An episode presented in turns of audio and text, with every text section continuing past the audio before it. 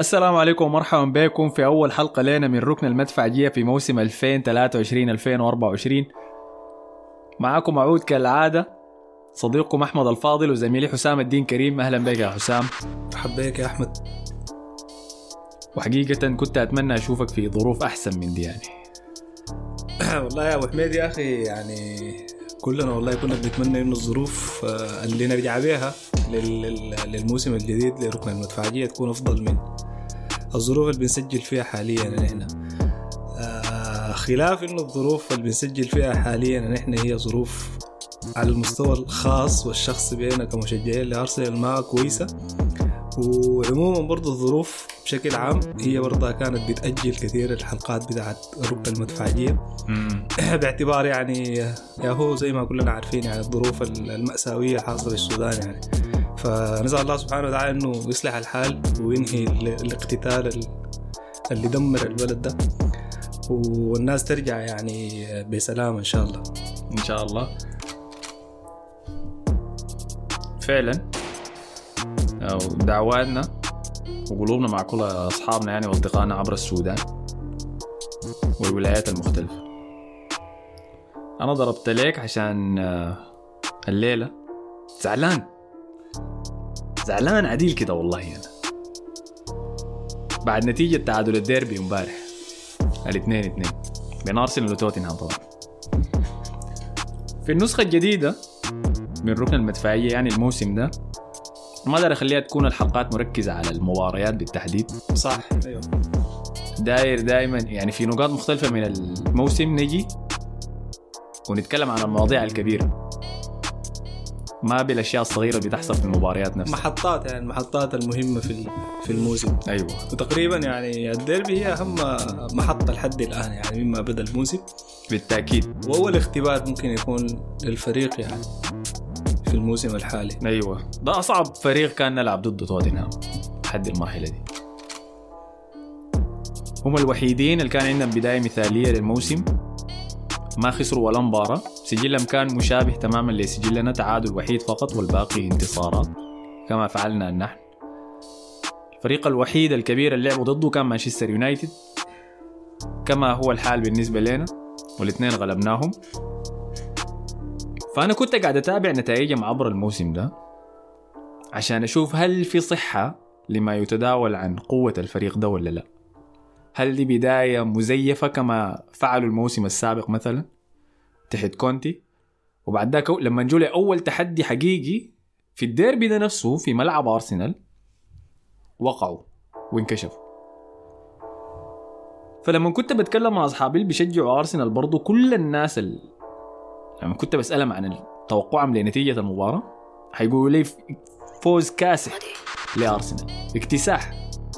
ناس بيقولوا 4 0 ناس 3 ناس 5 وحقيقة أنا أنا زادي كنت منهم.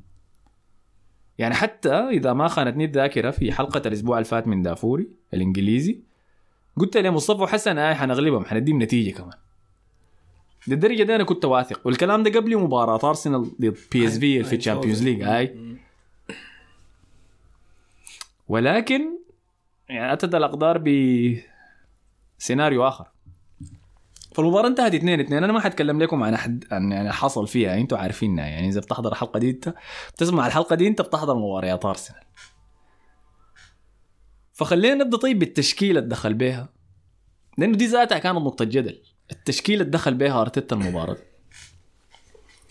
صحيح طبعا يا أحمد. هو قبل قبل ما نبدأ نتكلم عن التشكيلة إذا عملنا هايلايت سريع على على الموسم أنا أنا مستغرب طبعا يعني. هو طبعا هاي الشعور بتاع مشجع أرسنال قبل الديربي وتحديدا في المباريات اللي بتتلعب في ملعب الإمارات. آه، في العادة بكون في حالة بتاعت آه، تفاؤل كبيرة اطمئنان نوعا ما. يعني مهما كان شكل توتنهام اللي ملعب الإمارات. لأنه سجله في المباريات ال ال ال الأخيرة كان سيء خصوصا لما نجي. ما بالك الناس آه، يعني متوسمة خير كبير جدا وفي اكسبكتيشنز عالية جدا على الفريق الموسم ده مما بدأ. وكانت بتمني النفس إنه يظهر في مباراة الديربي يعني تكون بمثابة إنه شنو؟ إنه رسالة حقيقية بتاعت تأكيد ذات يعني للفريق. على الرغم من ال- ال- ال- الشيء اللي حصل في الخمسة مباريات اللي سبقت آه، المباراة بتاعت الديربي. ف يعني في ولا واحدة من المباريات اللي فاتت دي أنت شفت تأكيد لصوره أبداً. صورة قوية للفريق؟ ابدا ابدا. عشان كده أنا بقول يعني أنا بقول إنه الناس التفاؤل ده جاي من شعور شنو؟ من شعور المشجع في المباراة دي تحديدا. والناس كان بيتمني النفس يعني قصة إنه نهزمهم أربعة ونهزمهم ثلاثة اللي أنت قلتها وقالوها كمية كبيرة جدا من المشجعين. كانت بمثابة الإعلان عن إنه الفريق جاء. وصل. هاي الفريق وصل. الناس كانت بتتمنى كده يعني ان ال bounce back للفريق. أي نعم النتائج هي يعني عموما عموما إحنا تكلمنا بشكل عام. نتائج جيدة. أي يعني ست مباريات أنت فايز أربع مباريات ومتعادل مباراتين. في نفس العدد ده بتاع المباريات الموسم اللي فات لما وصلت للمباراة رقم ستة تقريبا كانت ضد مانشستر يونايتد أنت كنت خسرت المباراة بتاعت مانشستر يونايتد وفايز خمس مباريات. يعني جامع 15 نقطة. حاليا أنت جامع 14 نقطة. يعني ما في فريق كبير. لكن الشيء ال- ال- ال- المقلق لعدد كبير جدا من المشجعين واللي كان بي بينتظروا المباراة دي باعتبار إنها تكون البداية الحقيقية هو كان الأداء المتذبذب للفريق يعني مما بدا الموسم. ال- النتائج كويسة لكن الأداءات ما مقنعة. أيوه أيوه أيوه بالضبط. بالضبط كده. دي كانت القصة. فمباراة توتنهام كانت هي مباراة آه، مواتية ظروفها. تحديدا كمان بعد ال- ال- الفوز العريض قدام اينتهوفن في أول ظهور للفريق في دوري أبطال أوروبا. بعد آه، الانقطاع الطويل. فأنا أنا متفهم طبعا الشعور بتاع كل المشجعين بتاعين أرسنال. لكن على المستوى الشخصي يعني ما كنت متفائل شديد. ما كنت متوقع كمان إنه توتنهام يجي يفوز علينا يعني لأنه بس باعتبار خصوصية المباراة. ف وإنه عندهم لعنه أرسنال الإمارات دي يعني ما بيفوزوا. يعني هم ما حيفوزوا هنا لكن حتى الفريق إذا فاز ما حيفوز بالمارجن الكبير اللي أنت كنت متخيله ده يعني كنت متخيل المباراة تمشي بنفس الطريقة اللي مشت بها المباريات اللي فاتت. ليه؟ لأنه للآن نحن في آه، خلل كبير قاعد يلازم الفريق ده. زي ما أنت ذكرت إذا اتكلمنا بس على التشكيلة اللي بدأت المباراة نحن بنقدر يعني نفكك جزء من المشاكل اللي حصلت في الفريق الموسم ده. اللي على رأسها على رأسها بيجي عدم الاستقرار على تشكيلة آه خلينا نقول واضحة زي ما حصل الموسم اللي فات من بداية الموسم والما ساعد على كده برضو الإصابات اللي ضربت الفريق. لحد. هسه هو ما لعب في مباراتين متتاليات نفس التشكيل. بالضبط. فده يا هو ده عدم الاستقرار حتى في ال squad اللي بيدخل المباراة. دي نوعا ما آه، نحن ما دايرين نتكلم عشان آه، نفتش أعذار لكن دي نوعا ما بتخلي ال consistency اللي كان أكثر ما ميز أرسنال الموسم اللي فات مفقود لحد الآن يعني. مفقود. فالتشكيلة النقاش عموما على الخيارات ده بس نقطة صغيرة لأني حاسس ذكرتها أنت لما قلت الموضوع ده. مباراة أولد ترافورد اللي مشينا فيها وخسرنا فيها أول خسارة لها الموسم اللي فات. المباراة ديك بارتي برضو كان مصاب. أيوه. تاني منو كان مصاب؟ تقريبا بارتي هو اللي كان اللي كان ما موجود. لوكونجا كان لاعب مكانه أنا متذكر. آه جيسوس أعتقد برضه ما كان. لا لا كان لاعب كان لاعب جيسوس. لكن يمكن المباراة القبالة مباراة فولهام أيوة دي المباراة أنا قاصدة بارتي كان مصاب وزينشينكو كان مصاب. أيوه. ودخلنا بتيرني ولوكونجا. ووكيتا ديل كانوا إصابات كبيرة يعني ديل كده وسط الميدان. الفريق كان بيلعب كورة أحسن من اللي بيلعبها حسي مع وجود عناصر أفضل في الفريق حاليا. فالموضوع أنا عشان كده ما باخذ اعتبار على تأثير الإصابات لأداءات الفريق. لأنه الموسم اللي فات حتى بإصابات لعبنا كورة سمحة. لكن الموسم ده حتى بالأساسيين إحنا ما شفنا كورة سمحة لحد هسه صح. عموما أنا داير أقول إنه هو الجدل في خيارات آه، في خيارات كل مباراة. ده ده شيء كويس بالمناسبة ده شيء صحي. يعني أنت بالراحة كده يا أحمد إذا آه، زحيت شوية القصة بتاعت النتيجة وعدم رضاك بالنتيجة وعدم رضا المشجعين بالنتيجة. هي ما النتيجة اللي أنا ما راضي منها؟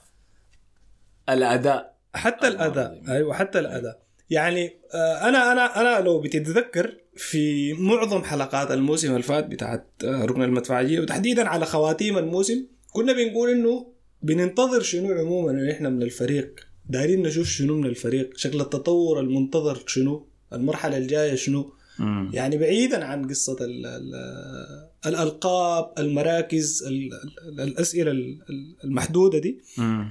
فواحدة من الحاجات اللي كنا بنكون عايزين نشوفها هي قصة إنه أرتيتا ده استفيد من كل العناصر الموجودة بيأكد على كده كثير أرتيتا في المؤتمرات الصحفية في الموسم ده إنه آه، ما ما ما في استقرار على اسم بعينه ما في اسم محمي من قصة إنه ممكن يقعد في البنش. دي حاجات كويسة. ونحن دايرين نشوفها يعني. دايرين نشوفها. يعني لا لا لا لا شعوريا لا شعوريا زي ما نحن ذكرنا قلنا الفريق ما استقر على نفس الرسمة الخططي في مباراتين على التوالي. لكن إذا جينا شفنا الإجمالي بتاع ما حصده الفريق بنلقاه مقبول. مقبول. فإلى حد ما دي حاجة كويسة. إلى حد ما دي حاجة كويسة. يعني كونك تجي تدخل في ديربي توتنهام بنكيتيا وب نقول نديم فييرا. المصابين نديم المصاب إنه إنه تيمبر مصاب. تروسارد مصاب. مارتينيلي. مارتينيلي مصاب. بارتي. بارتي مصاب. في المباراة خسرنا ديكلر رايس. أيوه. فكده خمسة لعيبة أساسيين. بالضبط أيوه.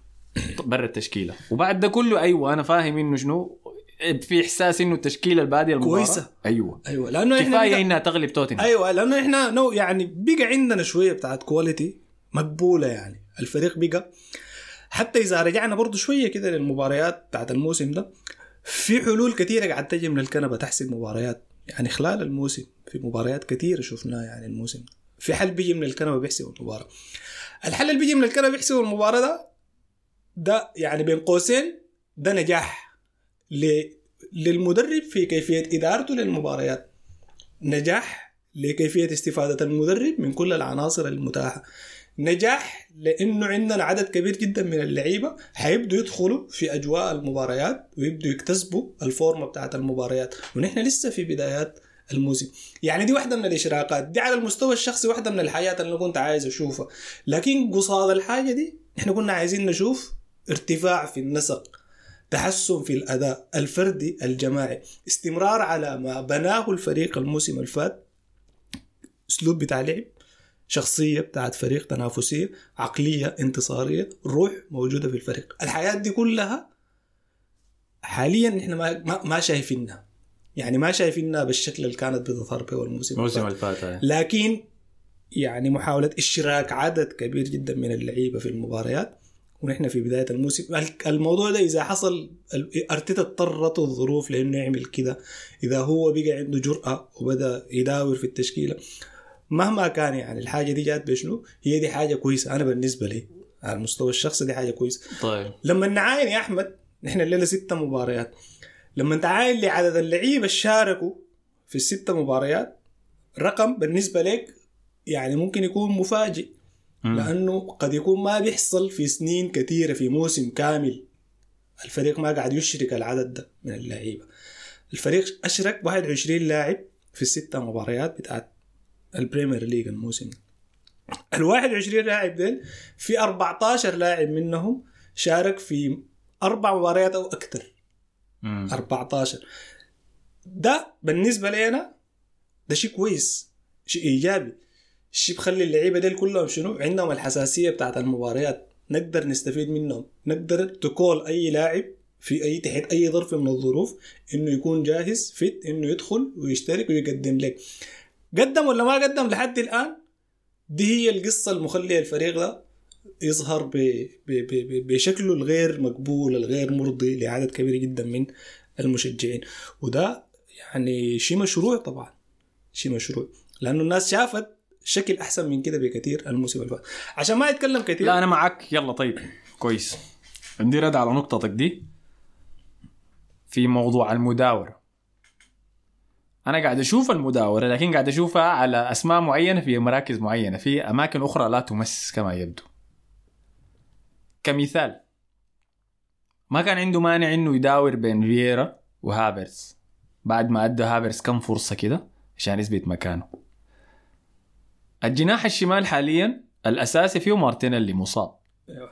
تروسار جاء بعد ما مارتينيلي يصاب برضه قام مصاب فمرق منو الجناح الثالث في ترتيب الأجنحة؟ ممكن نيلسون ولا ريس نيلسون أيوه أيوة. ليه لما تيجي مباراة الديربي بدل ما أنت تستمر على نفس النهج اللي أنت ماشي به في معاملة المراكز بدل ما تمشي للجناح الثالث يلا في الترتيب تقوم تشيل جيزوس تاخده جناح شمال وتخوت انكتيا كمهاجم. إحنا قارن مباراة الديربي دي بمباراة الموسم اللي فات اللي كان من نجومها خيسوس وسجل فيها مباراة بس عن نتيجة الضغط بتاعه. أنا حتكلم بعد شوية عن الفرصة الضيعة مثلا في المباراة دي ويجب أن يلام عليها يعني ما في دفاع عنها. ولكن الديناميكية اللي بيقدمها جيزوس في خط الهجوم بتاعنا لما يبدا كمهاجم أعلى بكثير من اللي بيقدمها إنكيتيا. ده ما انتقاد لإنكيتيا ك... كلاعب يعني ما بقول إنه لاعب سيء. أنا بس بقول البروفايل اللي بينفع أكثر للفريق هجوميا هو خيسوس بيقدم للفريق أكثر يعني حتى انت الأرقام الباصات اللي اتلعبت لخيسوس وإنكيتيا عبر المباراتين دي في الموسم اللي فات والموسم ده. جيزوس في مباراة ديك الموسم اللي فات لمس الكورة قريبا 35 مرة. عارف إنكيتيا لمسها كم مرة في المباراة دي؟ كم 17 17 13 بالجهة الثانية برضو على التمريرات اللي لعبوها لعيبة الوسط. الاثنين الثمانية. لجيزوس في المباراة ديك كانت 12 انكيتيا جاته زي أربعة. إن لم يكن خمسة. فواضح إنه انخراط انكيتيا في البناء بتاع الهجمات ما زي جيزوس فليه؟ يلا زي ما هو قلنا إنه قاسي وما بيرحم وبداور ليه في المركز ده؟ ما لعب ريس, ريس نيلسون المباراة دي. يلا طيب تمام. دقيقة أقول لك النقطة اللي بتظلم أكثر يعني ريس نيلسون إنه في الصيف ده أرتيتا جدد له العقد بتاعه. في الصيف ده ريس نيلسون كان عنده الخيار إنه يطلع برا مجاني وكان في نوادي مهتمة به. لكن هو قرر إنه يمدد له. صح فليه؟ كلا أي كويس. ده ده ده ده دي نقطة كويسة بالمناسبة. النقاش فيها ذاته يعني ممكن يكون مفيد. آه هي نحن نتفق أول شيء إنه ده شأن فني عنده علاقة بقراية أرتيتا للمباراة عنده علاقة ب ليه اختار أرتيتا آه، ثنائية آه، نكيتيا وجيسوس بدلا عن الاستمرار على جيسوس كقلب هجوم وإشراك الجناح رقم ثلاثة في الخيارات عندنا اللي هو ريس نيلسون. أنا بشوف إنه قد رايي ده يكون صحيح وقد يكون آه، غير صحيح لكن أنا بشوف إنه آه، واحدة من الأسباب اللي بتخلي آه، أرتيتا يستمر على إنكيتيا كقلب هجوم أو كمهاجم لأنه زي ما بقول شنو قدمه سايقة يعني على المباريات أكثر من ريس نيلسون. عنده حساسية في المباريات الموسم ده تحديدا يعني خاض دقائق أكثر من ريس نيلسون بكثير شارك كمهاجم أساسي في عدد من المباريات. ولكن هل قدم مستويات؟ تبرر الحاجة يلا يلا أنا ما حرجع أه. عليك أنا حرجع عليك. الشيء الثاني الشيء الثاني اللي بيخلي خيار آه، نكيتيا يكون هو مرجح إنه نحن محتاجين نحن محتاجين للفاعلية بتاعت الضغط. كان من كان من آه، قلب الهجوم ولا الجناح؟ في وجود مارتينيلي فاعلية الضغط بتكون حاجة كبيرة جدا لأنه مارتينيلي جيسوس بيخنقوا أي خط بتاع دفاع بيحاول إنه يعمل أي عملية بتاعت build up فجيسوس عنده الإمكانيات بتاعت الضغط. آه نكيتيا نكيتيا عنده قدرات في المطاردة في الضغط. أي نعم هي قد تكون ما بالكفاءة الكبيرة لكن عنده. يعني إحنا قاعد نشوف اجتهادات نيلسون في المطارده آه نكيتيا في المطاردة تحديدا. مم. يعني بيسك بيسك بشكل كويس. ده سبب ثاني السبب الثالث اللي انت يعني ارتكزت عليه وبتتكلم عن نفس السيناريو بتاع نفس المباراة دي الموسم اللي فات الموضوع ده هو حيرجعنا للشكل الكامل بتاع الفريق. يعني الفريق الموسم اللي فات من مباراة رق... من مباراة رقم اثنين كان واضح تماما إنه الفريق السيستم بتاعه واضح الفريق كان مهيمن على المباريات الفريق كان بيستحوذ بشكل كبير جدا آه بيتحكم في الريتم بتاع المباراة قدام أي منافس. الموسم ده عكس كده. في المباراة دي ذاتها بتاعت الديربي دي يا أحمد نسبة الاستحواذ في عدد من من من من, من المواقع وتحديدا إف بريف. آه 47% لارسنال توتنهام نسبة الاستحواذ 53% ده بيعني إنه أنت عندك مشكلة بتاعت استحواذ. بيعني إنه أنت الكورة في كراعك أقل من الموسم اللي فات بكثير بيعني إنه إمكانية وصول الكورة للمهاجمين بتاعينك أقل أداء هو اللي بيخلي القصة بتاعت الأرقام اللي أنت ذكرتها في البداية دي تكون نوعا ما مقبولة لأنه الأداء العام فيه خلل نحن متفقين. أنت قلت دي مشكلة لكن. هي دي مشكلة أيوه. إنها ما متعم يعني قصدك ما متعمدة. أنا شايفها متعمدة منه. قصة انه انه إنه يديهم الاستحواذ زي ما شفت أنت في بداية المباراه لا اي. don't think so أنا ما أعتقد ابدا. هو أرتيتا بلسانه يتكرر كثير. إنه قال أنا ما بقدر أتح... يعني أنا ما من نوعية المدربين اللي بيتحكموا في المباراة من غير الكورة. يعني الكلام ده ذكر ما معناه الكلام ده. إنه هو عادة تحكمه في المباريات بيعتمد اعتماد كبير على استحواذه على الكورة. يعني قصة التحكم دي اي التحكم أنت ممكن تتحكم في المباراة كيف بدون الكورة. تقدر توفق يعني منظومة الضغط بتاعتك هو- هو- تضغط, تضغط وين وكده. هو قال الكلام ده أيوه، لكن هو قال. أنت مصدقه؟ لأنه ما في زول داير يتحكم بريتم المباراة بالكورة بيبدأ بيوسط في مباراة بهافرز داكلر رايس واوديجارد لا هافرس ما بدا. ما في المباراة دي هاي. لكن بتكلم لك عبر الموسم. إذا هي دي فلسفته إحنا شفناه في مباريات كثيرة ما- ما هم أول حاجة دي يعني. لا من من, ديناميكية الوسط الملاعيبه دي. هو هو هو يا أحمد شوف.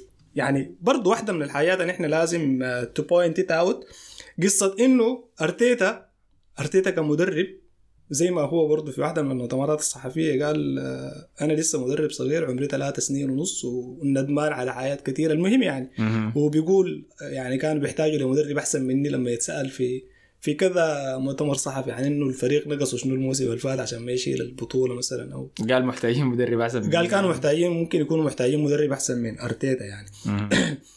أرتيتا نفسه دي برضه واحدة من الحاجات اللي إحنا كنا بن... بنتكلم عنها كثير الموسم اللي فات محتاج هو يتطور في مساحته التدريبية بمعنى شنو؟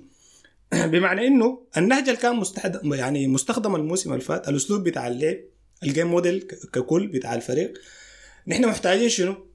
عارفين إنه الموسم اللي فات عندنا نوعية بتاعت مباريات كان بتواجهنا فيها صعوبات. فالمدرب ما هو ما قاعد كده حيجي يكرر نفس الشيء اللي كان بيعمل فيه الموسم اللي فات. المدرب مطالب بإنه يشوف يفتش يعمل حاجة جديدة تشفل الحاجات دي كده عشان هو ذاته يبقى شنو؟ يبقى مرن. المرونة بتاعنا شنو؟ المرونة بتاعنا شنو؟ بتاعنا إنه أنا مفترض يكون عندي تنوع في كيفية دخول المباريات. ما يبقى عندي game plan واحد في ال game model الكامل ده يكون عندي كم game plans طيب. مختلفات. واحدة من ال game plan المنشود الموسم ده إنه نحن ما بس نعتمد على شنو؟ نعتمد على الديناميكية بتاعت الخط الهجومي في تسجيل الأهداف. ليه نحن ما نستحدث أساليب جديدة؟ أي نعم هاي نفس الطريقة بتاعت الاستحواذ وال build up وال creation وال ال- ال- ال- المراحل الكثيرة دي. نحن نحاول نج- نجيب حاجة جديدة لأنه إحنا بقى عندنا نوعية بتاعت لعيبه جداد لكن الحاجة دي لحد هسه ما حصلت. لكن دي واحدة من الحاجات المطلوبة إنه إحنا نجدد يعني مثلا نلعب على target man زي هافرتس اللي اليوم الليلة ما حقق الحاجة دي. نحاول نجيب حاجة دي نلعب في المساحة مثلا. نحاول نفعل القصة بتاعت ال- ال runs دي. يلا يلا في المباراة دي هو حاول يعمل كده. هو دي ده شيء مشروع. لكن ده ما بيعني إنه إن إحنا إنه إن. إحنا كأرسنال هويتنا الاستحواذ. هوي- هويتنا الاستحواذ. تحكمنا قايم على الاستحواذ. لأنه عندنا لعيبة بقدرات هائله جدا في موضوع الاستحواذ في خط الوسط عندنا يعني. بارتي زينشينكو قادرين على إنهم يحققوا نسب كبيرة جدا بتاعت استحواذ. بالمساعدة بتاعت ساكا مارتينيلي اوديجارد في الفاعلية بتاعت الضغط أنا مع... أنا معاك. أي. أنا معاك. فنحن عايزين نتغير. نحن عايزين نتجدد. عايزين نجيب حاجات جديدة. الكلام ده قد يكون ما مقبول عند ناس كثيرة دايرة نتائج ودايرة نفس يعني الناس هسه بتقول شنو؟ بتقول يا أخي أنت الموسم اللي فات يا أرتيتا ما نافست ب 11 system. لاعب. و system واضح. ما تواصل على كده. أنا إذا واصلت على كده حت يعني حتواجهني نفس المشاكل اللي واجهتني الموسم اللي فات اسوء كمان لأنه أنا- الناس اللي حواليني تطوروا أنا أنا أنا نظريا أنا نظريا ما عندي مشكلة مع قصة التجديد والابتكار في البحث عن حلول جديدة للفريق على المستوى الهجومي على مستوى حتى كفاءة الضغط بتاعتك. إحنا كان عندنا مشكلة الموسم اللي فات. ان إحنا ما بنعرف آه ال- ال- ال- ال- ال- ال- ال mid pressure ده ال mid block ده ما بنعرف ليه. ما كنا بنعرف نضغط ونحن يعني نضغط بمعنى إنه نحن نقفل مسارات التمرير ونتراجع بكتلة بتاعت ال- الكتلة بتاعت الضغط بتاعتنا. تكون شنو؟ تكون متوازنة يعني قاعدة في خط الوسط. الحاجة دي ما كنا بنعرف ليها. لو بتشوف لو بتتذكر مبارياتنا مع نيوكاسل كان بتكون حرابة. لأنه ما بنعرف بنندفع وبنخوض معاهم القصة بتاعت شنو؟ القصة البدنية دي. فبنتجهجه جهجه شديده فدي واحدة من الحاجات اللي المفروض شنو؟ تتصلح في الفريق. واحدة من الحاجات المفروض إن إحنا نجددها. فعشان كده عشان كده يعني فكرة إنه هو بيقول كلام عكس عكس الحقيقة ده ما ما ما, ما صحيح يعني. ما صحيح. لأنه في النهاية دي نحن دي كورتنا اللي نحن بنعرفها. أي نعم نحن تحكمنا قايم على استحواذنا. لما نفقد عناصر انت ممكن تقول لما نفقد عناصر مهمة بتساعدنا في قصة الاستحواذ دي المفروض طوال نلجأ للخيارات الثانية المعدة الاصلا إن إحنا اختبرناها. المفروض يعني هسه إحنا في الست مباريات دي بدينا نختبر حاجات جديدة. عشان تبقى جاهزة في أوقات الزنقة. معاك أي. إحنا شفنا الحاجة دي في تطبيقها في أول مباراة في الموسم كان الافتتاح الدرع الخيرية ضد مانشستر سيتي. أيوه. المباراه ديك أرسنال ما كان ناوي يستحوذ لأنه عارف إنه السيتي حيكون هو الافضل بالتأكيد في الاستحواذ؟ وكان عنده الخطة دي المباراة دي شفنا فيها هافرز راس حربة عشان يتجاوز الضغط بتاع السيتي ونجحت وصنعت للفريق فرص وكان الفريق صلب جدا دفاعيا. طيب تمام ممتاز. العمل في مباراة الديربي دي ضد توتنهام هو سيناريو طبقه بالحرف الموسم اللي فات كان ضد برايتون في ملعبنا. مباراة كانت نهاية الموسم والخسرتنا الدوري رسميا يعني خسرناها 3-0 لكن النتيجة مخادعة بتاعت المباراة ديك لأنه الشوط الأول كان كله تفوق تام لأرسنال وبنفس التكتيك اللي عمله في مباراة الديربي ضغط عالي. عملنا أخطاء كبيرة في بناء برايتون وقعت لنا كمية من الفرص قدام الصندوق وبرضه ما ما سجلنا منها فالمباراة دي كانت تكرار للسيناريو ذاك. المشكلة وين؟ إنه في المباراة ديك كان في نقص ضخم في اللعيبة زينشينكو بارتي كمية الإصابات. عارفين إحنا قصص الموسم اللي فات. المباراة دي في الديربي بعد ما إحنا طبقنا نهج الضغط ده وقدرنا نحقق منه فرص لما اضطرينا يلا نرجع لنظام ال... أها في شنو غير الضغط؟ ما كان في حاجة. بس. ما كان في أي حاجة. شكرا جزيلا. فالشوط الثاني إحنا شفنا بس آه نباركة يعني فهمت؟ أيوه. إحنا كنا دايرين المباراة دي تنتهي. طيب. فدي موضوع الشكل. مشكلة ثانية هي بدت الموسم اللي فات واستمرت يعني لحد حسي. وأنا حقيقة كنت خدتيها على رامسديل. حسي حستشيرك أشوف إذا أنت بتتفق على الرأي ده ولا لا. اللي هي تلقينا للأهداف في ملعب الإمارات بشكل دائم. بقى مستحيل أرسنال يطلع من ملعبه ب clean sheet. أي فوز مهما كان الفريق سهل ولا الفريق صعب ولا أي لازم ال clean sheet دي تتمسح. ضد نوتنغهام فورست حصلت. ضد فولم حصلت. ضد يونايتد حصلت. وحسي ضد توتنهام حصلت. حتى إذا الفريق متفوق 80 دقيقة 70 دقيقة لازم نتلقى هدف. ضد مئة مباراة لقينا هدف في أول دقيقة فلم بعد الخطأ. أنا المشكلة دي كان بدت من الموسم اللي فات وأنا لأني كنت دائما بعاين لي المركز اللي بيبعث الهدوء في الفريق هو الحراسة. فنظريتي كانت إنه السبب بتاع الأهداف دي هو رامزديل ما بشكل تام لكن بقول لك ممكن مساهم كبير هو فيها. يعني هي زي نار بس أقول لك شنو؟ قش ناشف كده محتاج بس شرارة بس. هاي فرامزل هو بكون الشرارة بقرار كده ساذج في أي وقت يقوم يولع المشكلة دي. فتم استبدال رامزل حاليا. أنا حاخذ كمان رأيك في الموضوع ده حسي استبدال رامزل في التشكيلة الأساسية بديفيد رايا تعاقدنا الجديد من برينفورد. حصلت القصة بتاعت إنه دخل في أول مباراة بعد التوقف الدولي في سيناريو مطابق لما حصل لمنه؟ لينو. بيرند لينو حارسنا السابق. جا راجع رامزديل من التوقف الدولي لأنه رايا حيبدأ مباراة إيفرتون. okay ظريف. مداورة دقائق يعني كنت قلت الموضوع ده للشباب في الحلقة اللي فاتت من البودكاست. قالوا لي أكيد داري يدي رامزديل معناه في شنو؟ في ال Champions League. حسي داري يداور بيناتهم. أنا قلت لهم بعد شفت الهدوء اللي قدمه رايا للفريق في مباراة إيفرتون. صعب الرجعه له. جاءت مباراة بي إس في وفعلا حدث ذلك يعني. شفنا رايا بدأ في المباراة دي في الإمارات. وبعث نفس الهدوء تاني. أنا قلت okay دي بوادر أمل يعني. طبعا بي إس في ما فريق أقدر أحكم عليه. في فريق كبير بينه وبين منافسين الدوري الإنجليزي. لحد جاءت المباراة دي. ونظريتي كلها شنو؟ اتجدعت بالشباك خلاص كده إيه. استحمت فشنو انت في رأيك السبب بتاع عد عدم حفاظ أرسنال على كلين شيت في ملعبه؟ هو أنا أنا أنا أنا شخصيا يا احمد آه إذا قلت لك أنا شايف سبب واضح كده بكون غشيتك. لكن آه، خلينا نقول خلينا نقول إنه كون الفريق استقبل أهداف الموسم ده بسذاجة دي حاجة بترجعنا لعصور الظلام يعني. للأسف الشديد. بغض النظر بعد ذاك عن الأهداف في الإمارات. لأنه ده نفس الحصل في جون جورجينيو الثاني. أيوه أيوة. يتلقاه ارسنال ولا. ولا ولا خارج الإمارات. آه، قد قد يكون يعني واحد من الأسباب اللي بتخلي الفريق آه، يستقبل الأهداف في ملعب الإمارات هو شعور بتاع طمأنينة بيبعثوا المشجعين للفريق يعني داخل أرضية الملعب. إحساس إنه كأنما أنتم محميين يعني. محميين بالجماهير محميين بالدعم محميين بالقصص دي كلها.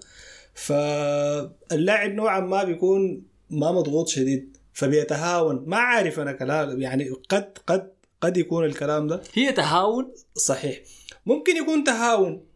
ما هو أنا ما أعرف إيش شنو. في حاجة لكن أنا ما قد يكون. تهاون. قد يكون تهاون. لأنه السذاجة يعني أنت بتستقبل أهداف بطريقة كوميدي. في غاية ال يعني ال- الهزل يعني فكونك تستقبل أهداف بالطريقة دي معناها أنت somehow في مرحلة من المراحل في لحظة من اللحظات في لاعب خالج الشعور بتاع بتاع التهاون السحر يعني. ده أي يعني ما في سبب يخلي جورجينيو يستلم ال- ال- التمريرة ويحس بالامان ده يعني إنه ما في زول حيضغط عليه يرجع الكورة ويتقدم بها تاني بتحت رجله ويحاول يرجعها تاني لحد ما تتفقد منه. وفي خيارين جنبه. هاي فما يعني في, في الظروف الطبيعية أنت بتكون عاوز تتخلص يعني من الكورة قبل ما الضغط ذاته يجيك. فأنت معناه ما قاعد تعير الشخص اللي بيضغط عليك ده اهتمام. معناه أنت متهاون بالشخص ده أصلا. طيب خلينا شنو؟ نمشي على نظام الاستبعاد. فالنظرية الأولى الحارس شلناها برا. لا يعني هو ما في شيء ثابت ما أصبر الحارس شلناها برا. بيجوا ناس تانيين يقول لك يا أخي عامل الخبرة طيب لأنه فريق أرسنال ده أصغر فريق من أصغر فرق. ده جورجينيو أكبر لاعب في, في الفريق ولاعب أصلا يعني خبرته لا هو هو من الأفضل يعني عديل كده في الدوري كله. مع المنتخب ومع ناديه. برضه شلناها برا. ما فضل لنا غير التهاون. يلا التهاون هاي يلا. هل هي تهاون؟ ولا هي غرور؟ هو مش ولا هي هو هو تهاون يعني من من باب شنو؟ من باب آه، عدم تقدير ال- ال- المنافس يعني. من الباب ده أنا ما قلت لك هو شعور ممكن يكون بيبعث الجمهور للفريق. وتحديدا بعد الشيء اللي حصل الموسم اللي فات يعني. ال- ال- الحالة بتاعت الالتفاف اللي حصلت من الجماهير لفريق أرسنال دي قد توحي للعيبة بأنهم وصلوا يعني مثلا ليفل والحقيقة طبعا ما ما نحن ما ما حنعمم تكهن ما. حنجملها هي يعني.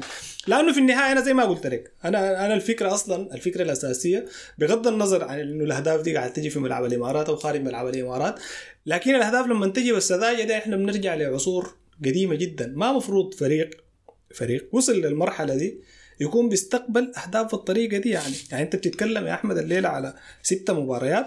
ستة مباريات الرقم اللي استقبله الفريق بتاع الأهداف ما منطقي يعني. يعني أنت مسجل 11 هدف ومستقبل ستة أهداف. يعني أكثر من نص الاهداف تقريبا نصف الأهداف اللي أنت آه، مس- مسجلها يعني بتستقبل قدرة هاي. ده كلام ما ما مقبول يعني. ده كلام ما مقبول. أنت واحدة من المشاكل. أقول الأرقام تاني؟ سجلت س- 11 هدف واستقبلت 6 أهداف. في ستة مباريات. يعني أنت كل مباراة بتستقبل هدف. وكل الأهداف في ملعبك اللي تلقيتها. الست أهداف في. ملعبك. لأنه أنت غلبت إيفرتون 1-0 لا ما كلها في ملعبك. ما أنت اتلقيت اثنين ضد توتنهام واحد ضد يونايتد واثنين اثنين ضد فولهام. واحد ضد نوتنغهام فورست. والأربعة في ملعبك فولهام كان في ملعبك؟ في ملعبنا هاي الست أهداف تلقيناها في ملعبنا يا حسام. يعني ولا هدف خش فينا خارج ملعبنا. ما نحن في خارج ملعبنا لعبنا كم كورة يا أحمد؟ كريستال بالاس إيفرتون صح؟ أيوة. الاثنين بس ديل معنا هاي كريستال بالاس. فال sample size صغير يعني. okay عدد أي الناس أي. يعني ما لكن يا أخي أنا شفت الحاجة دي الموسم اللي فات برضه الموسم اللي فات برضه إحنا بنتلقى أهداف خارج ملعبنا. أنا أنا والله ما قاعد أربط القصة دي بقصة الملعب أو خارج الملعب. لكن بس آه، طيب. قصة قصة ال- ال- الخلل الخلل اللي الليلة ملازم الفريق ده. في شيء تاني في نظرية أخرى مم. أقولها لك. فكر معي أنت شوف يعني. قلبها في راسك إذا تنطبق ولا لا. في ناس بيقولوا العاطفية بتاعت الفريق. العاطفية بتاعت الفريق ما بمعنى الخبرة ولا بالعمر. مزيج منهم كلهم. إنه الفريق صغير مدربه برضه صغير في السن. الجماهير لها فترة طويلة ما متعودة على فريق بالمستوى ده منافس حقيقي يعني. فاشتعال العاطفية المشجعين مع المدرب مع اللعيبة بتكون الأجواء دي في استاد الإمارات. لما الفريق يطلع برا ملعبه بيفقد الحال أيوة. ما هي دي الحالة اللي أنا قلت لك يعني ممكن يبعث بها الجمهور يعني الحالة بتاعت الحماية دي. طيب. المشكلة إنه دي حاجة ما بتتغير يعني. لأنه ولا أرتيتا حيتغير كمدرب للفريق ولا أعمار اللعيبة حتتغير حسي ولا الاستاد المشجعين فيه حيتغيروا. ففي ناس بيقولوا إنه شنو بس أنت تقبل الحاجة دي تقبل إنه ده مصدر قوة لك وفي نفس الوقت نقطة ضعف. يعني سيف بحدين فعلى العموم في المباراة دي أرسنال حاول يستغل نقطة ضعف توتنهام إنه دائما بيبدأ المباريات بشكل سيء. بيدي دائما خصم فرص كثيرة في بداية المباراة. فهو قال إذا هم بيعملوا كده أنا أديها ضغط العالي أصنع فرص كمية أكثر المباراه من بدري. أنا شايف ده أرتيتا كان نظرته كده ولكنها لم تنجح لأنه سجلنا هدف واحد بس منها. نجي لفرصة جيزوس اللي أصلا هو صنعها من نفسه بالضغط على ماديسون. دي شنو؟ ده الفرق بين توتنهام وأرسنال في المباراة دي. إنه لما ماديسون عمل الغلطة دي ما تعاقب لما جورجينيو عملها يتعاقب. فهنا بيوصلنا للمصطلح بيقول شنو؟ الإنجليزي الفيل في الغرفة. الفيل ده اللي هو موضوع مخيم على أذهان الناس كلها لكن ما زول داري يتكلم عنه لأنه كبير شديد. اللي هو نقص أرسنال لمهاجم حاسم. يحول الفرص الكمية اللي بيصنعها الفريق لأهداف. أنا لأطول وقت ممكن يعني بدافع عنهم الاثنين دائما بجي كل أسبوع في البرنامج بدافع عن خيسوس وبدافع عن إيدي انكتيا ولا أزال أراهم كمهاجمين ممتازين يعني. بس الاثنين ما سفاحين. والموسم ده المشكلة مع الوسط الحالي ده ما حينفع إنه نتحكم بمباريات بالكورة؟ مدا... المهاجمين ديل. يعني انت حتجيكم فرص أكتر لكن إحنا حنتح... حنتقبل فرص أكتر فأنتوا لازم تسجلوا. هل انت ده بوصلنا للنقطة اللي أنا حاسس دار اصل لها. إنه أرتيتا عارف المشكلة دي. وحاول إنه يحلها بالصيف. دي نظريتي يعني الله وفي كاي هافرتس أنا أرى المهاجم الذي يختاره أرتيتا ليحل مشكلة الفرص الضايعة. أنا عارف دي جملة أنتوا ممكن تشوفوها مجنونة عديل كده. لكن ده اللي أنا شايفه. أنت رأيك شنو في موضوع المهاجم المطلوب لأرسنال؟ هل أنت مع هذا الفريق ولا ضده؟ كلامك الأخير ده آه، هو صحيح. شايف هاي هافرس هو المهاجم اللي اختاره أرتيتا؟ هو كلامك الأخير ده يعني هي دي الفكرة. هي دي الفكرة. يعني هو ما جاي كلاعب وسط. مش مهاجم ما هي شوف نحن عشان عشان عشان نوضح القصة لازم يا أحمد نحن نتكلم على حاجة معينة. قصة مهاجم سفاح دي أي نعم في مهاجم حساسيته عالية جدا تجاه المرمى لكن مصطلح المهاجم السفاح ده ده بيديك شعور بإنه شنو؟ بإنه في ندرة بتاعت فرص. يعني المهاجم ده يفنش لك الفرصة الواحده اللي حتجي شنو؟ في المباراة. طيب. فالشعور ده الشعور ده بالنسبة لي أنا ممكن يكون مناسب لنوعية بتاعت فرق مختلفة عن أرسنال. ليه؟ لسبب بسيط. السبب إنه أن إحنا إذا رجعنا بس الموسم اللي فات بنلقى إنه الفريق على مستوى التهديف ما كان عنده أي مشكلة. يعني الفريق هجوميا من أفضل الفرق تهديفيا على مستوى أوروبا. ما بس كأرقام الفريق سجل كده هدف من ال- خلال الموسم. بل حتى على مستوى صناعة الفرص. امم على مستوى صناعة الفرص. يبقى إنه أنت مسألة التسجيل دي هي ما عادت مرهونة بإنه يكون عندك لاعب واحد بس حيسجل لك. فقصة التكامل اللي قاعد تحصل يعني إحنا الموسم اللي فات عندنا فاعلية تهديفية لأكثر من أربعة لعيبة. يعني ساكا بسجل أوديجارد بسجل مارتينيلي بسجل جيسوس بسجل على الرغم من يعني ابتعاده الطويل جدا لل عن عن عن الموسم. ففكرة شنو؟ فكرة إنك ترفع المعدلات التهديفية للعناصر الهجومية بتاعتك ده المطلوب.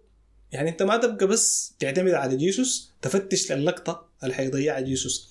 آه جيسوس مهاجم هداف أهميته ما بس في قيمة الهدف اللي هو بسجله أهميته أكبر من كده بكثير. هو بساعد على خلق الفاعلية الهجومية دي إيجاد الفاعلية تحقيق الفاعلية الهجومية دي.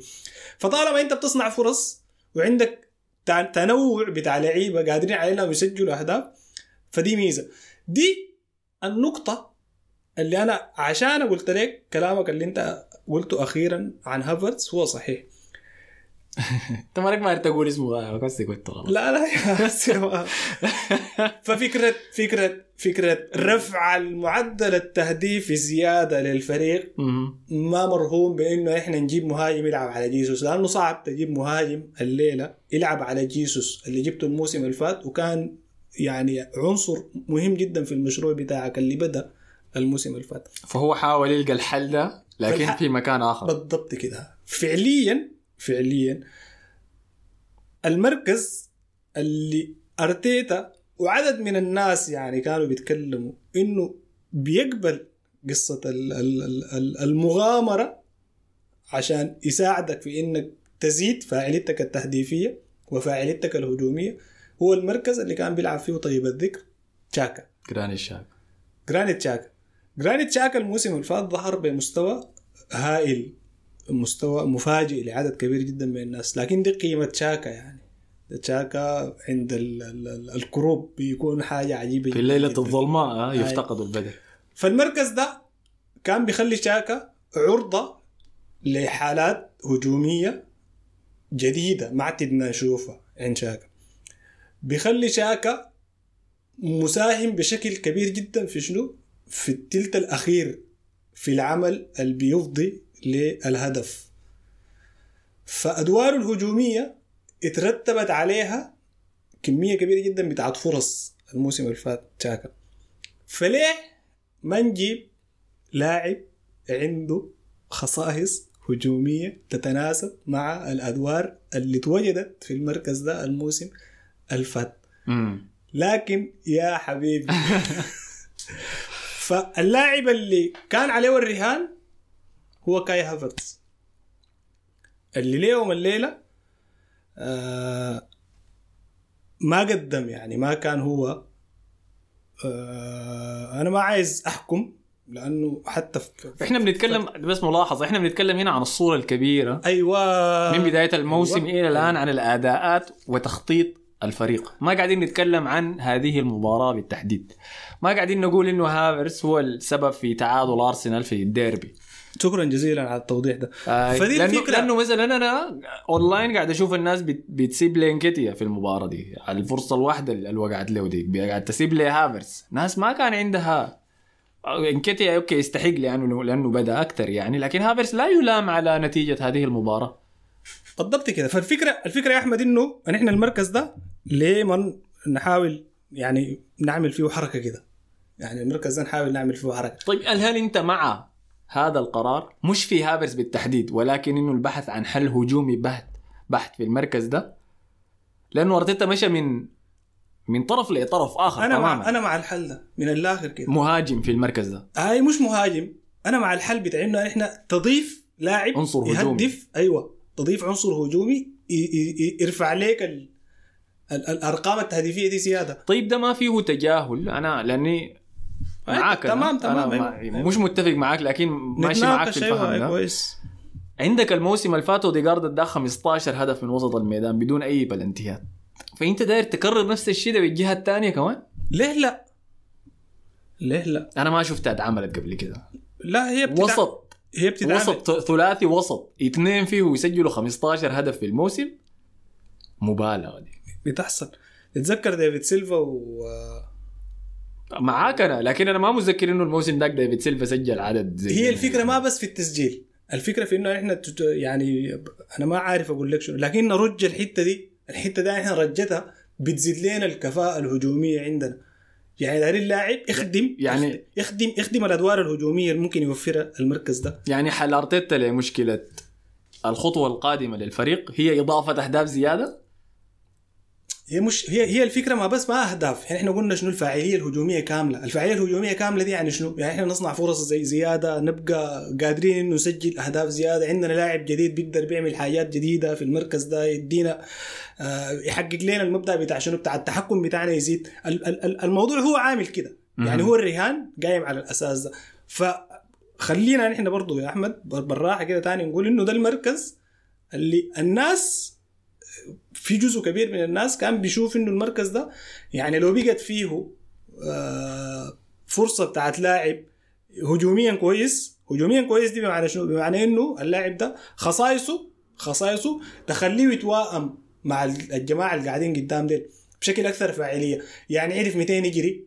200 تورن 200 آه، يساهم في ال link up 200 يبقى محطة 200 آه، يهاجم المساحة. فالحاجات دي الحاجات دي للأسف نحن ما شفناها من هافرز لليلة لكن هي كفكرة ورهان مقبول مقبول تماما. لأنه أنا زي ما قلت لك حرجع تاني أكرر. من الصعب جدا من الصعب جدا إنك تراهن على مهاجم تجيبه فوق جيسوس. مم. إذا أنت شايف إنه جيسوس عنده خلل على مستوى التهديف. ففكرة فكرة هافرز دي خلينا يلا نتكلم برضه شوية عن هافرز هافرز فأنت مع الفكرة يلا هسه حتقول لي هافرز ذاته. رأيك في هافرز ذاته؟ يلا أيوة، ملامته على النقطة دي؟ أنا؟ بعد أقدر اتكلم عن عن هافرز هافرز تمام يا أحمد. زي ما قلت لك يعني هي دي النقطة اللي بتخلينا إحنا شنو؟ آه نبدأ نتكلم بعد عن مواءمة هافرز لل, لل للفكرة دي يعني. مم. هافرتز على لسانه على لسانه في مقابلة عملها آه، السنة اللي فاتت تقريبا مع واحد من الصحفيين في The Athletic بيتكلم عن إنه هو ما مهاجم. ولا لاعب نص رقم ثمانية. وحاجة بين الاثنين ديل. فعشان كده عشان كده من هنا جات فكرة إنه إحنا نراهن بلاعب لا هو مهاجم الغي لنا جيسوس اللاعب المهم جدا في المشروع. ولا هو لاعب وسط إحنا حنحتاج له كلاعب وسط في أدوار المركز رقم ثمانية ال- ال- اللي بتخص الشق الدفاعي. فداير لنا لاعب بين بين كده بين الحاجتين ديل. لاعب بين الحاجتين ديل بيعمل شنو اللاعب بين الحاجتين ديل؟ اللاعب بين الحاجتين ديل مفروض لما نحتاج له كلاعب إضافي في خط الهجوم داخل المنطقة يكون موجود. لما نحتاج له كخيار للانتقال من الطور بتاع ال build up للمرحلة بتاعت ال creation يكون موجود. فنظريا نظريا الدور ده بيتوائم مع زول زي هافرتز مع زول زي هافرتز لكن هافرتز هافرتز هو محدود. يعني عنده محدودية فيما يتعلق ب لما نبقى خيار بتاع مهاجم ومحدودية فيما يتعلق لما نبقى ثمانية لاعب رقم 8 صريح مم. محدوديته كمهاجم عندها علاقة بشنو؟ عندها علاقة بالضعف البدني اللي ما بساعده في قصة الالتحامات مع المدافعين مم. التدافع مع المدافعين الفوز في الصراعات البدنية اللي بتتطلب مجهود بدني لعدد من. من من من المهاجمين. يعني في مهاجمين قادرين إنهم يتفوقوا بدنيا على المدافعين بالقوة يفوزوا بالثنائيات. الثنائيات اللي فيها التحامات مباشرة إن كانت هوائية ولا إن كانت زي جيزوس أرضية. جيزوس ممتاز فيها. جيسوس غير إنه كده. جيسوس يعني واحدة من الحاجات اللي بتخليه يتفوق في الثنائيات دي بيستعيد برضو عن حوجته للقوه البدنية بالمهارة. محدودية هافرتز برضها قاعدة في قصة المهارة دي. فعشان كده هافرتز بيعمل شنو لما يكون في دور أقرب للمهاجم زي شارك فيه في أول مباراة في الموسم ده مباراة الدرع. هو شارك ك false nine. هافرتز بيعمل شنو؟ هافرتز لما يلعب هنا بينزل خطوتين ثلاثة لنص الميدان عشان شنو؟ عشان يشارك مع زملائه في عملية ال link up ويستدرج المدافعين ويوفر المساحات الخلفية لجري الأجنحة ودخول الأجنحة. إلى الآن هو ما قاعد ينفذ الحاجة دي بكفاءة دي نقطة ناخدها محدوديته كلاعب رقم 8 بتظهر وين؟ بتظهر إنه هافرتز في المركز ده لما نشغل المركز بتاع number 8 اللي بال left ده ما بيرجع كتير عشان يشترك في ال build up أول طور من ال build up. لأنه ما عنده القدرة بتاعت إنه يلعب تحت الضغط ما عنده القدرة بتاعت إنه كيف يتخلص آه، من قصة الضغط بتاع يلف بالكورة. أي يعني الحاجات دي ما عنده. ولا وحتى إذا استلم وهو ظهره. يعني آه، موجه أصلا مقبل على هدف الخصم على هدف الخصم ما عنده التمريرات الطويلة عشان أيوة يقدر يعني يفتح حتى ال- حتى التوزيع بتاع التمرير عنده فيه مشكلة عشان كده هافرتز في في في ال- في المركز رقم 8 ده هو بيفضل إنه يكون موجود وين؟ بيفضل إنه يكون موجود في ال half spaces يكون المساحة موجود النصفية. اي يعني يفتح الملعب بشكل أوسع مرات عشان شنو؟ عشان يخلي ال- الجناح بتاعه يتحرك في مساحة برضه يلا أديك المشكلة هو بيحب يعمل الحاجات دي كلها وأنا شفته مع المنتخب مثلا ألمانيا في المباريات الكويسة اللي قدمها معاهم. بيلعب في المساحة النصفية لكن ما الشمال بيلعب في المساحة النصفية اليمين اللي هو المكان اللي بيلعب فيه أوديجارد. أيوه. عشان كده أنا بقول لك إنه ده تكرار ل profile أوديجارد لأنه حسي أوديجارد قاعد يلعب كمهاجم تاني عديل كده. هو ذاته أنت حسي بتتكلم عن عيوب هافرز. نفس العيوب دي موجودة في أوديجارد. اوديجارد طيب أفضل في الاحتفاظ على الكرة والمراوغة في المساحات أيوة. الضيقة. أيوه أيوه. لكن ما ما بتقدر تقول لي إنه اوديجارد بيقدر باعتمادية ينزل ويستلم الكرة من الدفاع ويقبل ويبدأ الهجمة من لا لكن اللي بيميز اوديجارد عن هافرتز حاجة واحدة هي ال work rate الحيوية. يعني هافرتز نوعا ما بتحس بإنه ما في ما- ما في جري ما في مجهود ما في ركض. مع إنه هو مفروض يعمل الحاجات دي. يعني هافرتز مفروض ك ك ك كلاعب في المركز ده يساعد في العملية بتاعة الضغط. يعني يضغط في zones معينة. ال zones دي بالنسبة لنا مهمة إنه يضغط فيها. أنا دي ما بتفق فيها مع أنت شايفه كسول يعني؟ شايفه ما بيتحرك كفاية؟ مش ما بيتحرك كفاية. يعني ولا ما بيجري. ولا أنت قصدك أنا قاعد أشوفه بيجري. قاعد يجري. لا لا لا ما بيجري. أنت يمكن قصدك ال- العدائية مثلا في الرغبة في استخلاص الكرة من الخصم الموجودة عند أوديجارد. أنا ما أنت قول لي دي ما موجودة في هافرتز بقول لك اي لكن دي مثلا حتى الركض ذاته. لا الرقم موجود يا أخي. لا لا يعني ما ما بنفس ال ما بنفس ال الحيوية اللي, بي اللي بنشوفها عند في- عند اوديجارد في مين بيقول يا حسام شفت لما بنت سمحة؟ وش؟ لما بنت سمحة يجي واحد وجيه يقول لها مثلا أنت جميلة. بيقولوا ده اسمه غزل صح؟ لما يجي واحد شين يقول لها أنت جميلة. بيقولوا ده تحرش ما يتكلم معي ما تقول لي كلام زي ده. فده أنا اللي قاعد أشوفه في المثالين ديل في اوديجارد وفي هافرتز إنه هافرتز بس لأنه كان محظوظ إنه الوقت ال- مش هافرتز اسمه؟ اوديجارد كان محظوظ في الوقت اللي جا فيه والفريق جرانيت شاكا كان موجود بالجهة الأخرى فمقدم التوازن ده فقدر يزدهر مع ساكا في الناحية ديك. بينما هافرتز جا بعد اوديجارد فما في زول يقدم التوازن ده. فحسي هو بقى شو هو الشين يعني. لا لكن يا أحمد ما في حاجة اتعملت.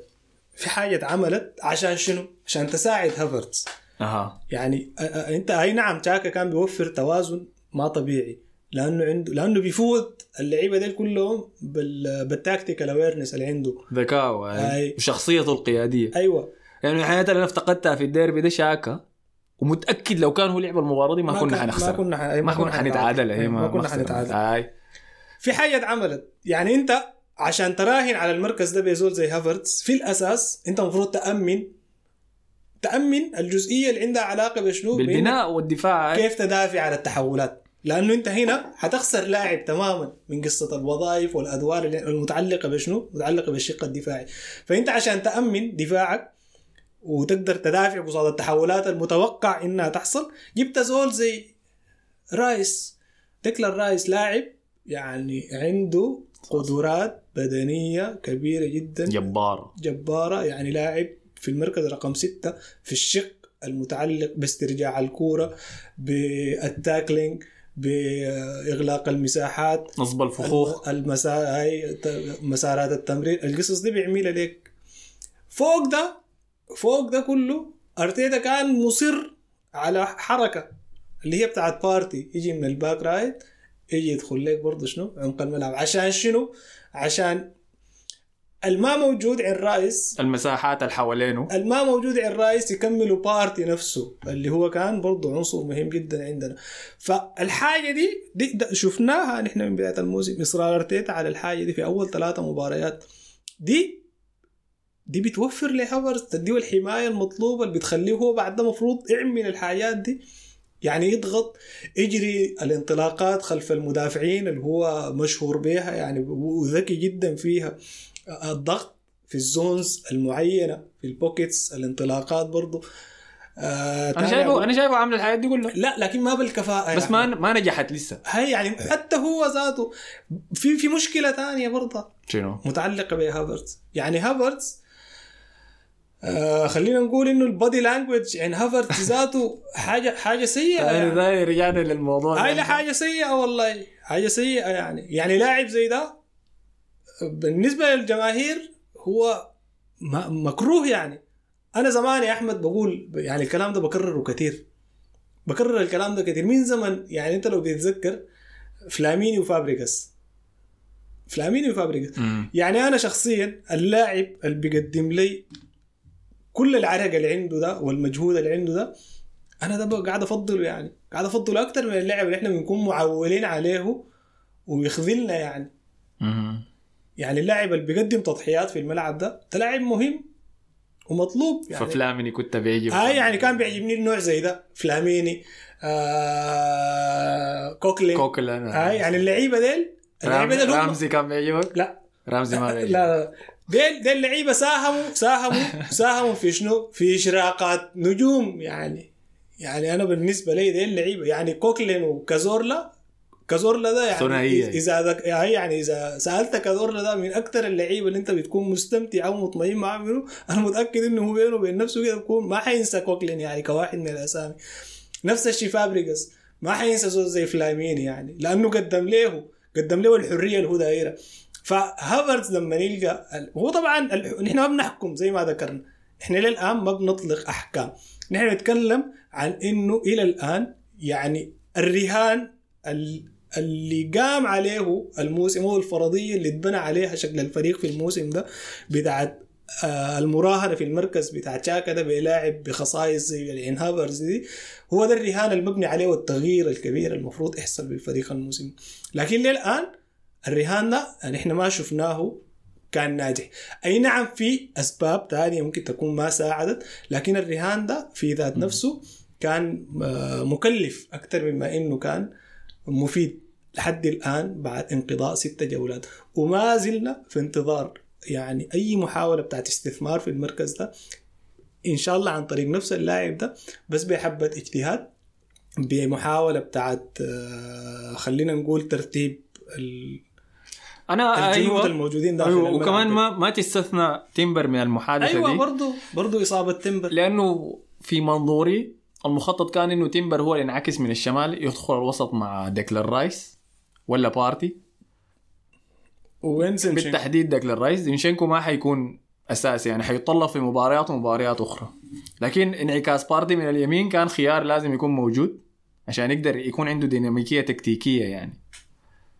فأيوة يلا فكر فيها. تيمبر ديكلان رايس وبعد ذاك سليبا جابرييل وبن وايت مثلا. دي كتلة دفاعية ممتازة. تقدر تحرر الخمسة اللي قدام غير كذا بتعمل شنو؟ هي بتفيد ذاتها يعني بتلغي لك اشتراك. هافرتز في ال build بيجينا نازل. في الشق الدفاعي أيوه, أيوة. وغير حتى ذاته في البناء ذاته. يعني اللعيبة ديل تقنيا هم ذاتهم قادرين على إنهم يلغوا لك حتى حوجة اللاعب بتاع رقم 8 ده أيوه. في عملية ال build لا لأنه زينشينكو كثير الموسم اللي فات كان لازم يساندوا دفاعيا أيوة. لأنه ما ما أفضل لاعب في الدفاع يعني وإحنا متفهمين خصائصه دي. أيوه أيوه أيوه. فعشان كده ما عندنا مشكلة فيها. فإصابة تيمبر أثرت على الموضوع ده كله. بس برضو ده ما تفسير لي كفاية لأنه تيمبر كان فيه همسات عن انتقاله لأرسنال. ديكلر رايس كان إحنا من كأس العالم عارفين إنه ديكلر رايس داير يجي أرسنال. لكن هافرز ما توفر في السوق إلا فجأة. لحظة يا إلا فجأة. بعد ما طلع البيع بالجملة الحاصل في تشيلسي ده ودخل فيه ريال مدريد أول شيء. بعد ذاك ريال مدريد حصل ما حصل يعني في قصة تعاقده دي. بعد ذاك قام أرتيتا أصر عليه وهو كان أول تعاقد بالمناسبة قبل ديكلان رايس وقبل تيمبر. فهو ما كان في المخططات الأساسية. يعني ما كان مخطط إنه هافرس هو الهدف حقنا حنجيبه. لكن أرتيتا شافه قيم كفاية لدرجة إنه اللحظة اللي توفر فيها قال لي ما اعملوا كل شيء ممكن عشان تجيبوا لي هافرز فده ما رهان صغير. صح؟ أنا متفق لكن برضه. ما ما خطوة مدروسة يعني فهمتني؟ يعني بس هو شافها كفرصة. هل حتنجح ولا لا؟ ده جواب إلا مع الزمن يعني مشكلة. لكن موضوع إنه لازم ننتظر لحد تمبر مثلا يجي راجع عشان نشوف نجاحها ولا لا ده لا يجوز. لا ما بينفع الكلام. هو هو إحنا عايزين نشوف بوادر لفاعلية الموضوع ده. طيب موضوع الثقة في النفس أنت رأيك فيه شو؟ للفريق ككل؟ لهافرس إنه سبب سوء أداءاته دي؟ تحمل وزن كثير من الموسم السيء اللي مر به في تشيلسي الفات ابدا. أنا ما ما يعني ما ما قاعد أتفق في الموضوع ده. آه لأنه هافرتز هافرتز على المستوى الشخصي ما قاعد يديني إحساس ال ال ال ال المسؤولية ده. يعني هو على المستوى الشخصي. حتى وقته في تشيلسي في أفضل فترات تشيلسي هو. نحن نتفق. نتفق يا أحمد. هافرتز في تشيلسي ما وصل لاعلى حاجة. يعني ما كان حاجة top هافرتز في تشيلسي في أفضل فتراته اللي كانت في تشيلسي يعني هافرتز لو ما هدفه بتاع آه، دوري أبطال أوروبا كان حيكون اسم عادي يعني ما عنده أي صدى. أي نعم مهم في بعض المباريات. زي ويرنر كده. عنده أدوار أي مهمة في مباريات كثيرة. لكن ما حاجة wow شديد. ما حاجة wow. فهافرز أعلى حاجة في تشيلسي ما وصل لها. لكن هافرز قبل تشيلسي كان لاعب potential ممتاز جدا. الناس بتراهن على إنه زول زي أرتيتا ممكن يطلع من هافرز ده شيء كويس. لكن برضه ده ممكن يكون آه، يعني بتلقي أنت ذاتك على كاهل. أرتيتا حاجات ممكن تكون هو طلبه هو قال ده. هاي. من لكن برضو حاجة تانية ممكن تكون بتخلي أرتيتا يصير على هفز الجو العام اللي قاعد في الفريق بيساعد برضو على إنه اللاعب ده هو إذا تكنيكالي ممتاز فعنده فرصة إنه تبروف الحاجة دي يعني للناس. لكن قصة إنه تشيلسي آه، الموضوع ده هو قال تشيلسي هو مش ما تعاقد معاه عشان اللي قدمه في. تشيلسي آه يعني حتى هو تأثيره يعني أنا بتكلم عن هافرز النفسي على هافرز. ما في. لأنه تشيلسي أصلا فريق هش يعني ما فيه حاجة الموسم اللي فات. حتى اللعيبة ذاتهم ما لعيبة مسائلين بشكل مباشر.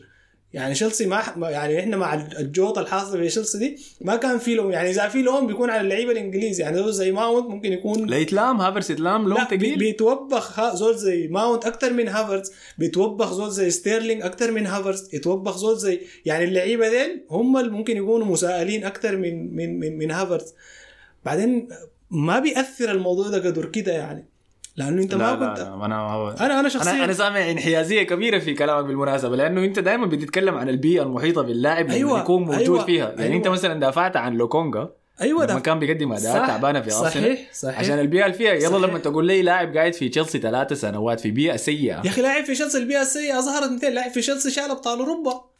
لاعب في تشيلسي حقق أبطال أوروبا. ذاك الموسم ذاك. أيوه اللي هو كان السيئة دي ما- اصبر أصبر أصبر. أها. ما ذاك موسم ده قبل سنتين. أيوة، تمام. والموسم ذاك برضه بدايته الوقت اللي جا فيه هافرز كان فيه تقلبات ولامبارد وقيل. إحنا بنتكلم عن فترة ذهبية بتاعت ثلاثة أربع شهور تحت توخل فازوا فيها في دوري الأبطال. الموسم اللي بعديها كان برضه سيء. وهافرز في لق... في لقطات كثيرة امشي ارجع لمبارياتهم في ستانفورد بريدج. كان أحيانا الم... المشجعين ذاتهم بيتهجموا عليه في الفرص اللي كان بيضيعها. زي ما حصل لفيرنر وبقية اللعيبة في تشيلسي. الوضع في تشيلسي سيء بالتأكيد. ما في لاعب مشى هناك وتألق. ففي مشكلة بيئة لا لا نزاع على ذلك. لكن انت ممكن تقول لي إنه لاعب قضى سنتين السنة السنة القبالة اللي هو موسم توخيل الكامل وبعد ذاك السنة اللي بعديها اللي قاعد فيه ثلاثة مدربين والاستيلاء والخروج الكبير. تقول لي سنتين زي ديل ما يأثروا على اللاعب نفسيا ما يعني ما ما قدر ده يا أحمد. أنا لما قلت لك هافرز هو على المستوى الشخصي ما هافرز ده وقته اللي كان في تشيلسي؟ هذا كلامي لك. وقته اللي كان في تشيلسي أنا ما قاعد يظهر لي الرغبة الكافية ما قاعد يظهر لي الحالة بتاعت الامتعاض مثلا في فقدانه أنت دي. بتشوفها من اللغة لغة الجسد أيوه صح؟ أيوه هي يعني أنا أنا دي بشوفه من لغة الجسد بتاعت اللاعب ملازماه في في منتخبه في تشيلسي في أرسنال هسه حاليا الموضوع ده يعني ما مرهون بس بالظروف اللي مر بها هافرز في تشيلسي بل بالعكس بالعكس يعني أنت كونه لقيت فرصة تم انتشالك من الوحل اللي أنت فيه ده مهم. مفروض على الأقل يكون عندك رغبة وحافز أكثر إنك تظهر. والرهان كان عليك من دي 1 يعني من دي 1 طب ما ضغط برضه يا حسام؟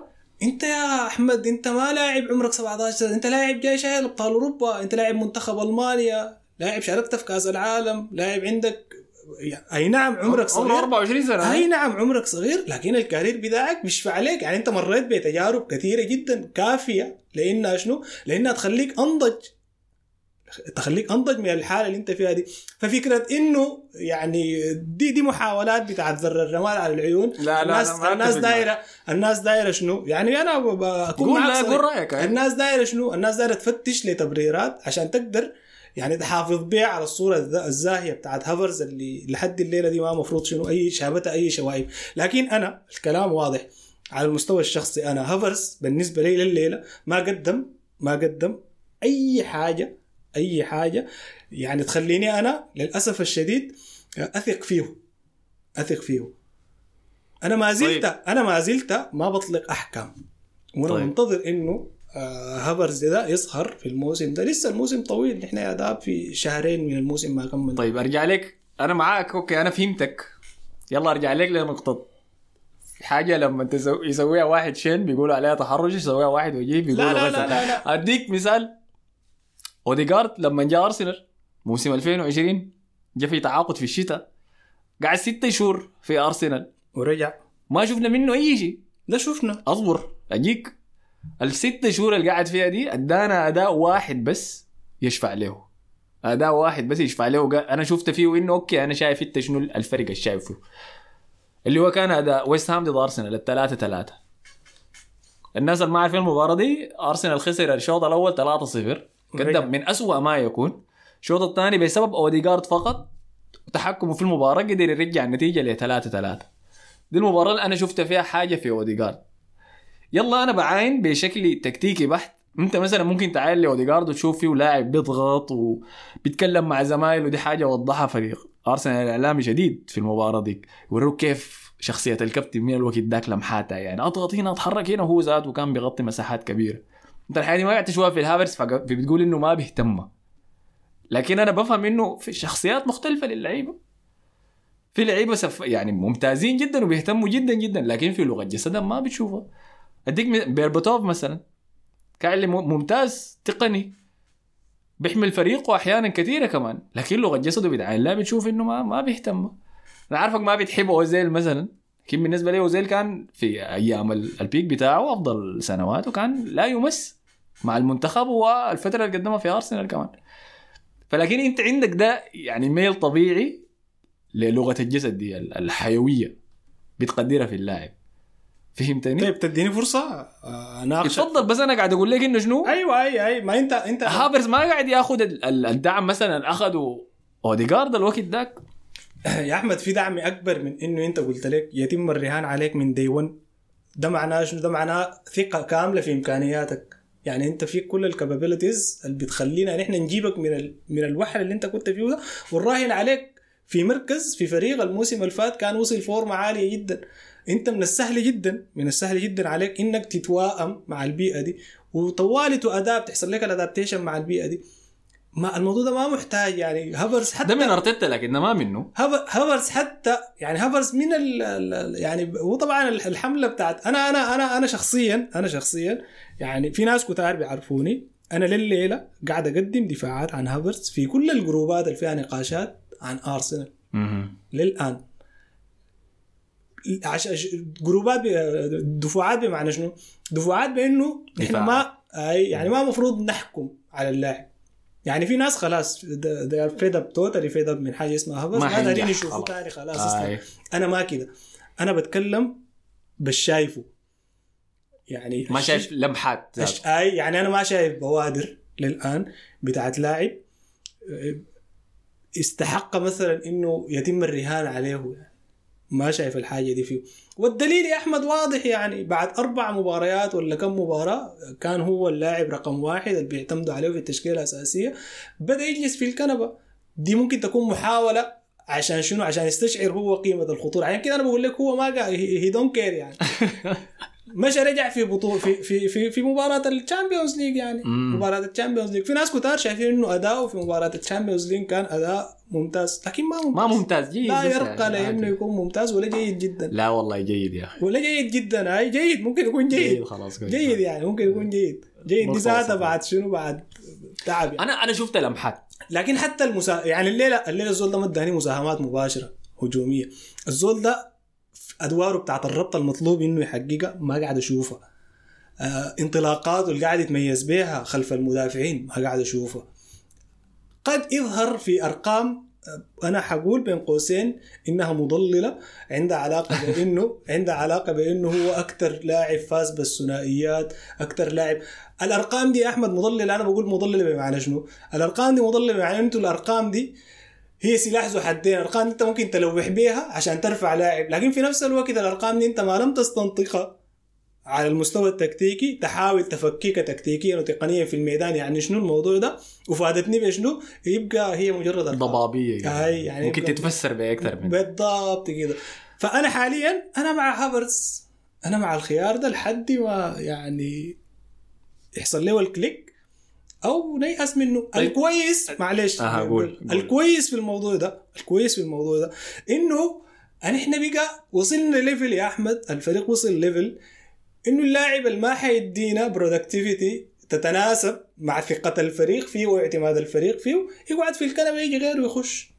إنتاجية أيوه. هاي يعني يقعد في الكنبة يجي غيره يدخل. بقى عندنا يعني نوعا ما ملمح كويس زي ده. الكلام ده بيرجعني للكلام اللي أنا ذكرت لك في بداية الحلقة إنه إحنا عندنا 21 لاعب شاركوا في ست مباريات. يبقى أي لاعب يحتاج له الفريق عشان يعوض لاعب قصر التنافسية والقصص الكلام اللي كنا نتكلم عنه الموسم اللي فات ده هسه إحنا حاليا قاعدين يعني نبدأ شنو؟ نعمل له apply يعني نطبق طيب. فيه. طيب.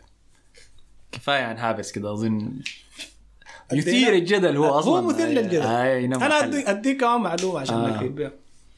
إنت قبل فترة اتصلت علي عشان نسجل حلقة لركن المدفعجية.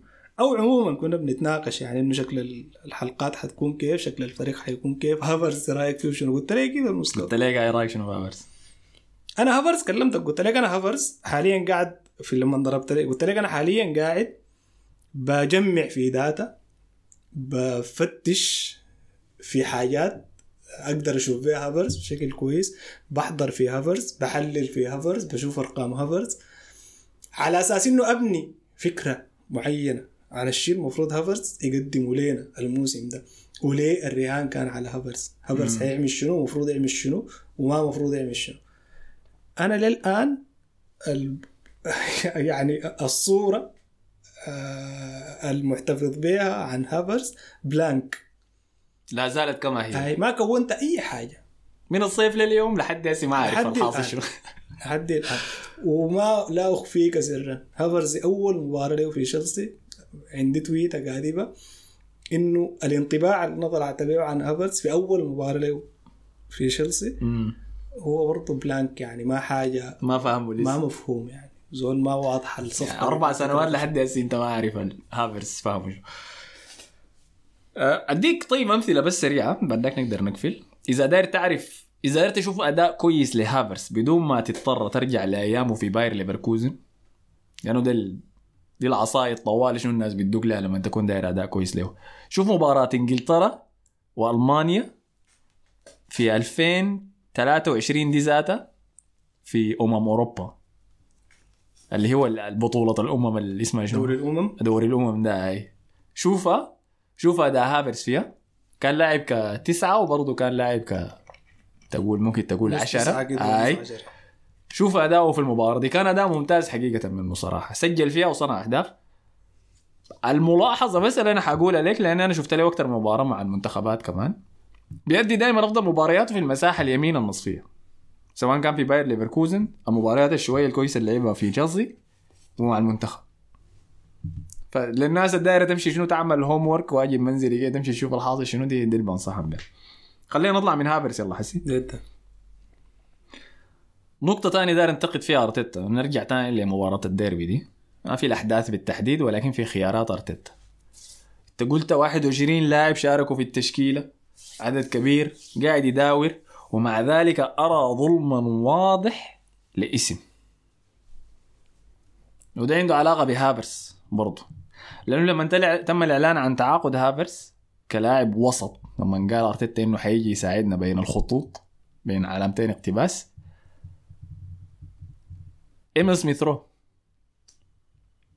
اللي أمضى النصف الأكبر من الموسم السابق مصاب وخارج التشكيلة الأساسية إلى أن جاء هذا الموسم الكلام اللي قاعد يطلع من أرسنال في التدريبات إنه سميثرو جاهز ما عنده أي مشاكل إصابات لا يقطو 100% تجي بداية الموسم نشوف مداولة بدخول فييرا مثلا وبدايته مباريات عديل كده ولا دخوله من الدقيقة 60 ولا زلنا إلى الآن مع إيميل سميثرو أكثر وقت بدري بيجي داخل فيه الدقيقة 75 في مباراة الديربي دي ذاتها دخلوا 86 86 دي دقائق بتاعت أمسك بس أمسك بي زمن. فأنا ما فاهم ابدا ليه المعاملة دي لإيميل سميثرو مع إنه لما نتكلم عن profile لاعب متكامل أكثر يقدر يساهم هجوميا بشكل أكبر من مساهمته الدفاعية أنا شايفه مثالي للدور ده في مكان هافرز مثلا. حتى أيمن فما حيتعذب في الزوايا يعني أنت لاعب أشول على ال- على ال- الجهة الشمال حت حتكفي له عمق البيدان سميثرو بالديك الدنماركية دي. كان لاعب كجناح شمال في الموسم ال- الشال فيه وارتيتا بالمناسبة. سجل 10 أهداف لحد شهر 12 عشان يدخله لسباق التوب فور حسي ما قادر ياخذ دقائق ذاته. هو هو آه ايميل سميثرو يا أحمد. أنا ما برضه في الأول دي ها؟ آه أنت ممكن تكون. أديك قصة. في الصيف لما تشيلسي كانوا قاعدين يفتشوا ل 10 صانع لعب. كانوا عملوا لسته الخبر يتسرب. مم. باربع لعيبة. وكلهم طبعا تشيلسي ما بيتعاقد مع لاعب حسي إلا يكون تحت ال 25 فسربت الليستة بتاعت أربع لعيبة دي كان فيهم لا متذكر الباقيين متذكر اثنين بس فاهم؟ كول بالمر وإيميل سميثرو وقام في يوم من الأيام طلع خبر إنه شنو؟ حيدفع 50 ولا كم؟ اي تشيلسي جس لنا نبض ارسنال قال لهم مستعد أدفع 50 في إيميل سميثرو وما جرد لسه من أرسنال. أنا لما قريت الخبر ده يا حسام. أنا قلت والله يا أرتيتا. ولو فكرت ذاته لندن دي ما بيشيلنا إحنا الاثنين شفت المطر بدون براك؟ شفته؟ ما ما بيشيلنا إحنا. لو فكرت فيها ذاته مش لو قبلت لو فكرت أصلا إنك تبيعه. ولحسن الحظ بعد ذاك طلع الكلام من أرسنال إنه شنو؟ يعني ما حبيبي. ما ولا أي حاجة. داير داير دايرنا نفكر ادينا رقم كده يكون خرافي. طيب تمام. آه الفريق يا أحمد آه ايميل سميثرو نتفق إنه هو ظهر لنا كواحد من المواهب اللي الناس كانت مؤملة عليها كثير. يعني زيه زي ساكا زيه زي ريس نيلسون. يعني أولاد الأكاديمية اللي يعني إحنا بننتظر منهم مستقبل مشرق. اللاعب الوحيد اللي مواصل ومستمر في الفورمة العالية عالية عالية خالص. يعني يكاد يكون وصل ل level عالي شديد على مستوى حتى إنه ممكن يتقارن مع اللعيبة ال top في مركزه هو ساكا. نيلسون حصلت له انتكاسات بعد السلسلة بتاعت الإعارات اطلع تعال اطلع تعال. حصلت له انتكاسة بسبب الإصابة. بدأ الموسم الفات يعني بعد ما استعاد عافيته ورجع للفريق. بدأ ياخد يعني يعيد في شنو؟ في زرع الثقة دي في ذهن المشجع وبالنسبة للمدرب بتاعه. في مايل سميثرو الفريق في النقطة اللي كان نحن بنعتمد فيها على ايميل سميثرو كواحد من العناصر المهمة عندنا في الفريق. وال level اللي وصل له الفريق الليلة دي مرحلة كثير ده شوط طويل شديد يا أحمد. يعني الفريق ده قطع شوط طويل من المرحلة اللي إحنا كنا بنعول فيها على ناس ايميل سميثرو لما انغلبوا لنا توتنهام وغلبوا لنا تشيلسي في الديربيين ورا بعض كان بتذكر. وصلنا ل level عالي شديد. يعني في شوط طويل اتقطع وايميل سميثرو ما كان جزء من الرحلة دي بسبب انتكاسته طيب. الاصابه عشان انت تلحق ال level اللي وصل له الفريق ده محتاج لأكثر من مجرد الاشراقات اللي شفناها منك وقتك اللي كان اسمك إيميل سميثرو أنت وساكا كنتوا أسماء شابة. فأنا شخصيا بشوف إنه عشان يرجع إيميل سميثرو للتشكيلة أو كخيار بالنسبة لأرتيتا إن شاء الله رقم اثنين أو ثلاثة فالموضوع ده بيعتمد عليه هو. بيعتمد أول شيء لكن هل هو قاعد ياخذ فرصة أصلا عشان ما هو؟ عشان يرجع لمرحلة إنه ياخذ فرصة ما هو بعيد هو بقى فيه ثلاث أربع خيارات قدامه. يعني نيلسون ده قلت لك بدأ يرجع ثقة الجماهير فيه وثقة المدرب فيه والموسم اللي فات لما احتجنا له في مرحلة من مراحل الموسم. لما دخل في أول كورة له بتاعت نوتنغهام بدل ساكا لو بتتذكر كان نوتنغهام. ولا بورموث. ودخل وساهم سجل هدفين وصنع. هدف آه. لما دخل في سجل هدف وصنع هدف المباراة الثانية بتاعت آه، بورموث بتاعت بورموث سجل الهدف ال ال الفوز. ال الأسطوري العجيب ذاك فبدأ يرجع الثقة سميثرو ما عايزين أي بوادر بتاعت يعني تأثر على اللاعب ده أو تحاول تخلق للاعب ده حالة بتاعت عدم رضا تأثر على حتى الجو العام بتاع الفريق تأثر عليه هو كموهبة للآن مفترض يعني يبدأ يتحسس طريقه من جديد لأنه هو كل الفات ده اتنسى إنت طيب زيد معاك لا أتفق ولكن معاك كويس ليه ما أتفق؟ أنت بتقول لي إنه الفريق عبر مشوار كتير فلازم سميثرو يحصل المستوى اللي وصل له الفريق أيوة، حسي. أيوة. كأنه لما مرق سميثرو من الفريق المستوى اللي هو كان بيقدمه ما كان متفوق على الفريق فيه. ده رقم واحد. رقم اثنين. سميثرو واللي هي دي المشكلة اللي أنا شايفها موجودة في أرتيتا حاليا اللي هو حكمه على اللعيبة في التدريبات لتأثيرهم على الفريق. سميثرو دخوله الأول أصلا للفريق إذا أنت متذكر. أول ظهور له. ما بتكلم عن الموسم بتاع سباق التفوق إمري. الموسم القبالة. لا لا. أرتيتا ذاته. لما آه، مباراة تشيلسي. لما ويليان جا راجع وكان شاكين إنه عنده كوفيد ومعاه جابرييل ماجاليايس و- ودافيد لويز. كمية من اللعيبة الأساسيين بتاع الفريق ما قدروا يشاركوا في المباراة فاضطر إنه يستدعى له أرتيتا تشكيلة كده من الشفع بس الموجودين. وغلبت له تشيلسي. وغلبت له تشيلسي. وغلب له من سميث رو ده. هو ذاته. أيوه. طيب الوقت داك هل سميثرو كان آه، قدم مباريات كده كمية عشان تشفع له وعشان يجي ويشارك في في الفريق ده؟ ولا جا داخل بارد كده بس ساي من اللا شيء؟ كان بي كان بي كان بيلعب. لا لا. ما كان ما كان قاعد ياخذ دقائق يعني تشفع له. يعني الدقائق الحسي قاعد ياخذها دي أكثر من الدقائق لا هو كان. بيلعب بدل مارتينيلي. أصبر أصبر مرات أصبر أصبر أصبر. فذاك الوقت داك وبعد ذاك جو ما نحك سلسلة الانتصارات. ديك اللي مرقته من الفورمة اللي كان ممكن تقيله أرتيتا نفسه. وحتى لما الناس لما يتعاقد مع اوديجارد قال داير يعار الناس قالت له هوي. ده مركز. هذا هذا مركز. سميثرو وهو اللي بداها. فأنت داير تعمل في شنو؟ يجي الموسم اللي بعديها ويتفوق عليك على اوديجارد في الأهداف وفي تأثيره على الفريق. تقوم تجي حسي تقول لي لا لا هو فجوته كبيره شديد من الفريق عشان يقدر يجي داخل. حسي أنا ما شايف ده يعني تبرير مقنع لعدم يكون على الأقل ترتيبه الثاني. في هذا مركز أنت. تتكلم. سواء كان الجناح الشمال ولا الوسط. لأنه هو لعب في الجناح الشمال. الموسم اللي قدمه الافضل له كان جناح شمال. مكان مارتينيلي. طيب يلا الليلة في مكان مارتينيلي. ما أنا بقول لك هو هو لأنه فقد يا أحمد. ببساطة يعني الموضوع ده هو في, في الفترة اللي كان بيحصل فيها التغيير في الفريق ده هو كان مصاب. معظم لحظات الموسم اللي فات كان في إصابة. حتى الإصابة كانت من الموسم اللي قبل اللي فات تقريبا يعني بوادر الإصابة دي. فهو فقد فقد فرصة إنه يكون خيار ثانوي. في المرحلة دي ذاتها جاء خيار ثاني وخيار ثالث. مم. فأنت عشان ترجع ما أنت ما حيشفع عليك اسمك إلا إذا أنت كنت super star لكن أنت حتى ما كنت super star يعني ما قدمت حاجة زي اللي قدمها ساكا يعني ساكا ده إذا الموسم اللي فات كان يتعوق مثلا إذا الموسم اللي فات كان يتعوق واخذ وغاب نفس الفترة الغاب سميثرو الموسم ده إذا رجع حيرجع أساسي في مركزه. لأنه ساكا لأنه ساكا إذا رجع حياخذ مركزه أساسي طوالي. هاي حيرجع. مركزه أساسي آه. طوالي لأنه ساكا قدم لنا ما يشفع. يعني ما يشفع له. وباستمرارية يعني. لكن إيميل سميثرو أنا بتذكر له مباريات بالعدد. والوقت ذاك هاي الوقت ذاك هو سميثرو لأنه الفريق حالته كانت رثة. عشان كده يا أحمد. لكن حاليا يعني إحنا أول حاجة مفروض الناس تعيها إنه العاطفة تجاه اللعيبة ما مفروض تكون موجودة. ولا تخ... هاي الموضوع صعب. أي زول طبعا ما هي في النهاية اللعبة دي لعبة بتاعت ما. شايف عاطفة. أنا شايفها من ناحية profile اللي انت وصفته ذاته سميثرو مطابق له في المركز ده. ما نحن محتاجين الزول ده عشان ما أنا قلت لك هو الحاجة دي مرهونة بيه كيف؟ مرهونة بيه انه في النهاية أنا بختار من وين؟ أنا بختار من التمرين من التدريبات والكلام ده قاعد يقولوا أرتيتا. فابيو فييرا ده الموسم اللي فات منبوذ تماما. ما في أي زول كان بيتقبل فكرة استمرار فابيو فييرا.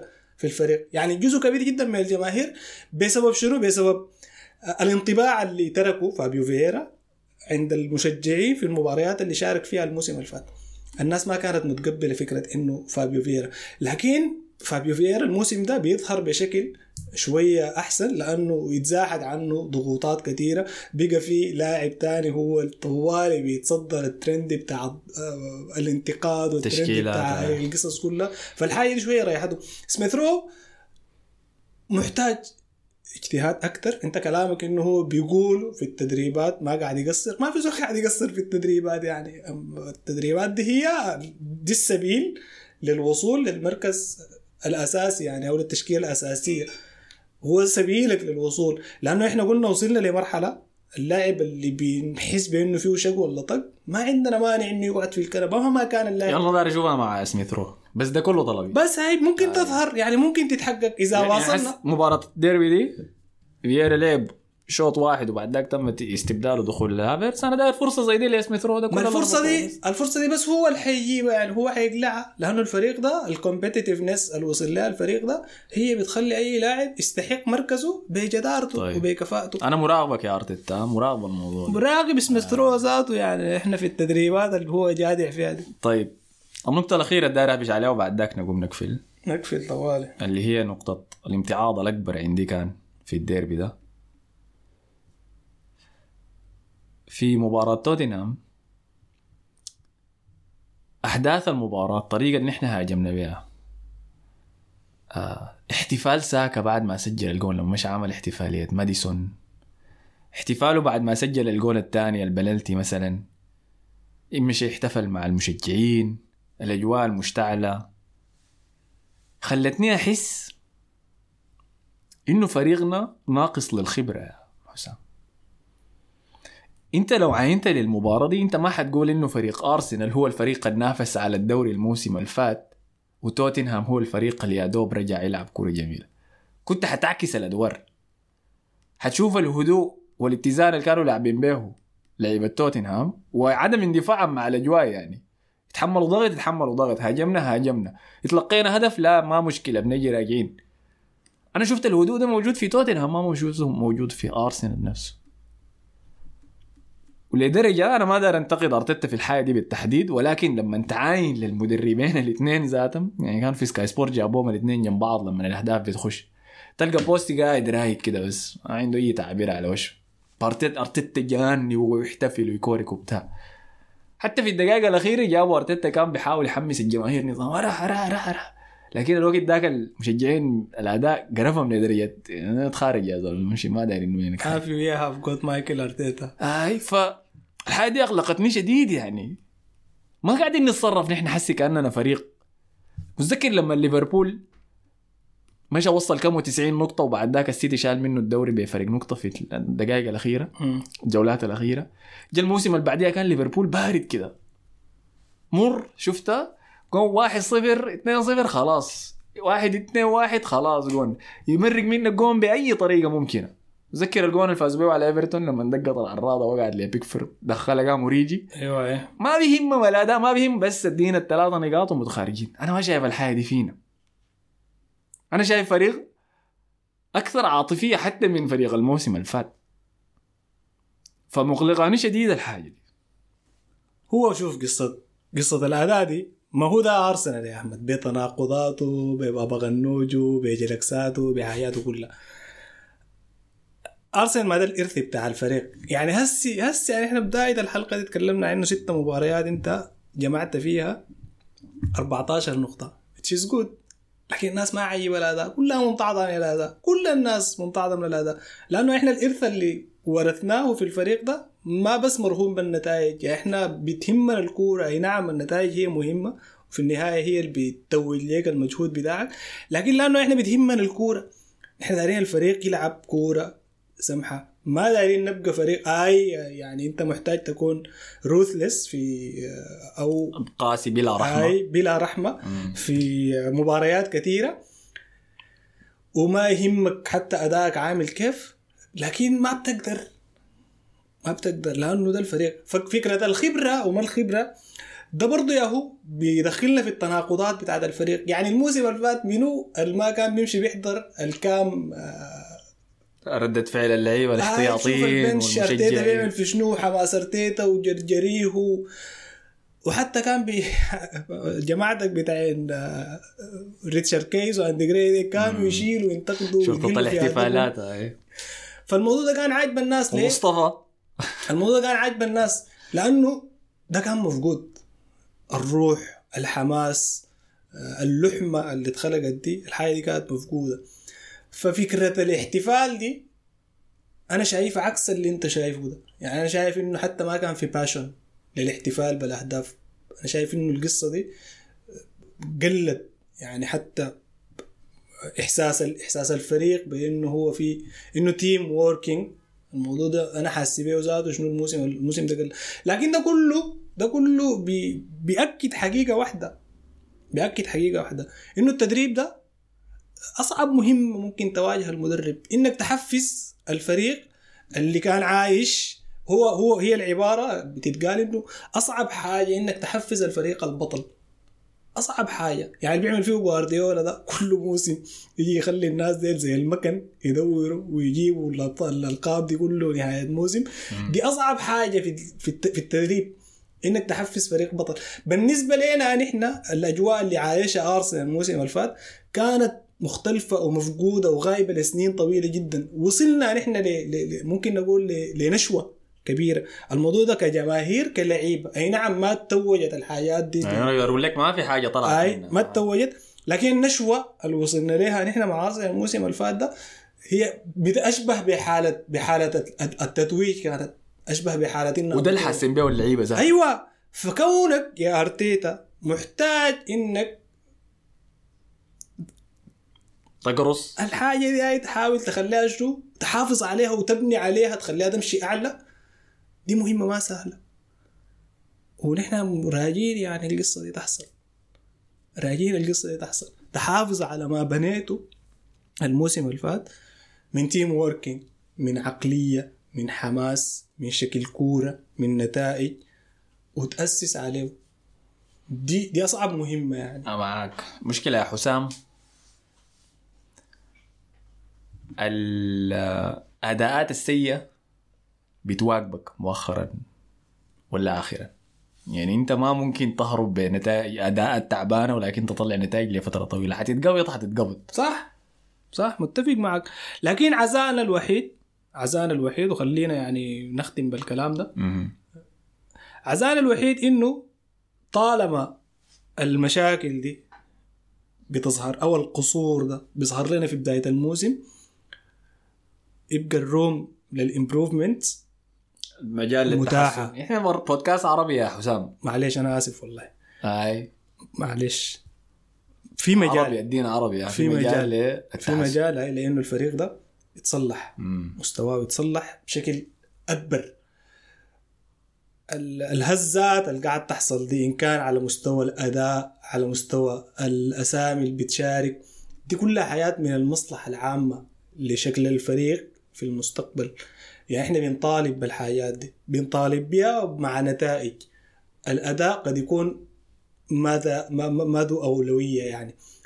فإذا الحاجة اللي إحنا قدرنا قدرنا وصلنا للحالة بتاعت إنه بقينا مؤذيين بقينا بنش... أي زول ممكن يشارك في أي مركز بعد ذاك الأداء بيتصلح. صدقني إنه الأداء بيتصلح. أرتيتا كان قدر يستوعب الحاجات دي كلها والهزة دي الهزة الرجة الحاصلة في الفريق دي. لازمتها نتائج برضو تانية إيجابية. نحن حنصل لشكل كويس شديد. حنصل لشكل كويس. مباراة جاية ضد بورنموث في الدوري. بعدها السيتي. في ملعبنا. ممتاز. ففي أسئلة كثيره حن لكل حادثة حديث آه، بين حيكون في أجوبة. في مباراتين ثلاث مباريات. اظن واحدة في ال Carling Cup وواحدة في اثنين في الأبطال. آه، آه، برنتفورد في ال Carabao Cup. بعد ذاك بورنموث في الدوري الإنجليزي. بعد ذاك السيتي. دي عندك في أبطال. أبطال بعد التوقف الدولي. الجاي. في أبطال قبل السيتي. I think so تقريبا. اي اي أي لينز لينز أي في لينز في آه. الطريق. وفي وبرا away. كويس. ما كويس. يلا لا لا أنا دايرك تشوف شنو؟ الفرق بين أداءات ملعبنا وخارج ملعبنا. غير إنه كده اداء ملعبنا وخارج ملعبنا. السفر قصدك هنا. آه الفريق ده إحنا هسي دي دي دي برضه فرصة كويسة إنه إحنا نشوف الفريق ده كيف بيستجيب وهو بيلعب كله ثلاثة يوم مباراة. دي حاجة ما كنا بنشوف الموسم اللي فات. مم. يعني تأثيرها كان ثقيل في الجولة دي بالذات لأنه أي. الشوط الثاني كنا دي تعبانين. حاجة ما كنا بنشوف فدي كلها حاجات اتراكمت دي كمان. كلها حاجات إحنا آه، عايزين نشوف كيف حيتعامل مع أرتيتا كيف حيعالج أرتيتا. وكل ما ظهرت لنا المشاكل دي في بداية الموسم ففي فرصة للتحسن والاستفادة منها. دائما في فرصة للتحسن والاستفادة منها. يعني للشكل العام الشكل الكلي بتاع الفريق الأداء الكلي بتاع الفريق. تمام. خلاص كده غطينا كل النقاط اللي كانت آه، أزعجتني يعني في مباراة الديربي دي. إنتوا وروني رأيكم في التعليقات؟ هل تتفقوا مع كلام حسام؟ هل ماخذين نظرته عن هافرز برضه؟ هو بيقول إنه بيدافع عن هافرتس يعني ومدي وقت لكن كلامه يعكس عكس ذلك. آه، وروني إذا شايفين سميث رو مظلوم ولا لا؟ إنه ريس نيلسون مظلوم ولا لا؟ قرار إنه يدع جيزوس كان في المباراة دي في الجناح ويخلي انكيتي المهاجم. رامزديل مظلوم ولا لا؟ أيوه رامزديل حتى ما أخذنا وقت ندافع عنه يعني. لكن شايفك أنت ما عندك اعتراض على ما في ما. في مشكلة إيه. ما عندي مشكلة. مم. فدي كانت الحلقة الأولى من ركن المدفع جيه في موسم 2023 2024 زي ما قلت لكم ما حتكون البرنامج الموسم ده يعني ما حيكون حيغطي المباريات. يعني الحاجة حاولنا نعمل حاجة دي الموسم اللي فات أنا ما عجبتني. يعني ما شفت الإضافة اللي كنا بنقدمها. تذكر يعني. لأنه أحداث المباراة تتكلم أحداث المباراة بعد ده كانت تاني في شنو؟ لكن في أشياء كبيرة صور كبيرة يعني بتعكس الحياة الحاصلة للفريق. وبالتأكيد حيكون في أشياء إضافية تحصل لقدام نجي راجعين فيها ونقدم حلقة أخرى. فعلى النقطة دي شكرا لك يا حسام.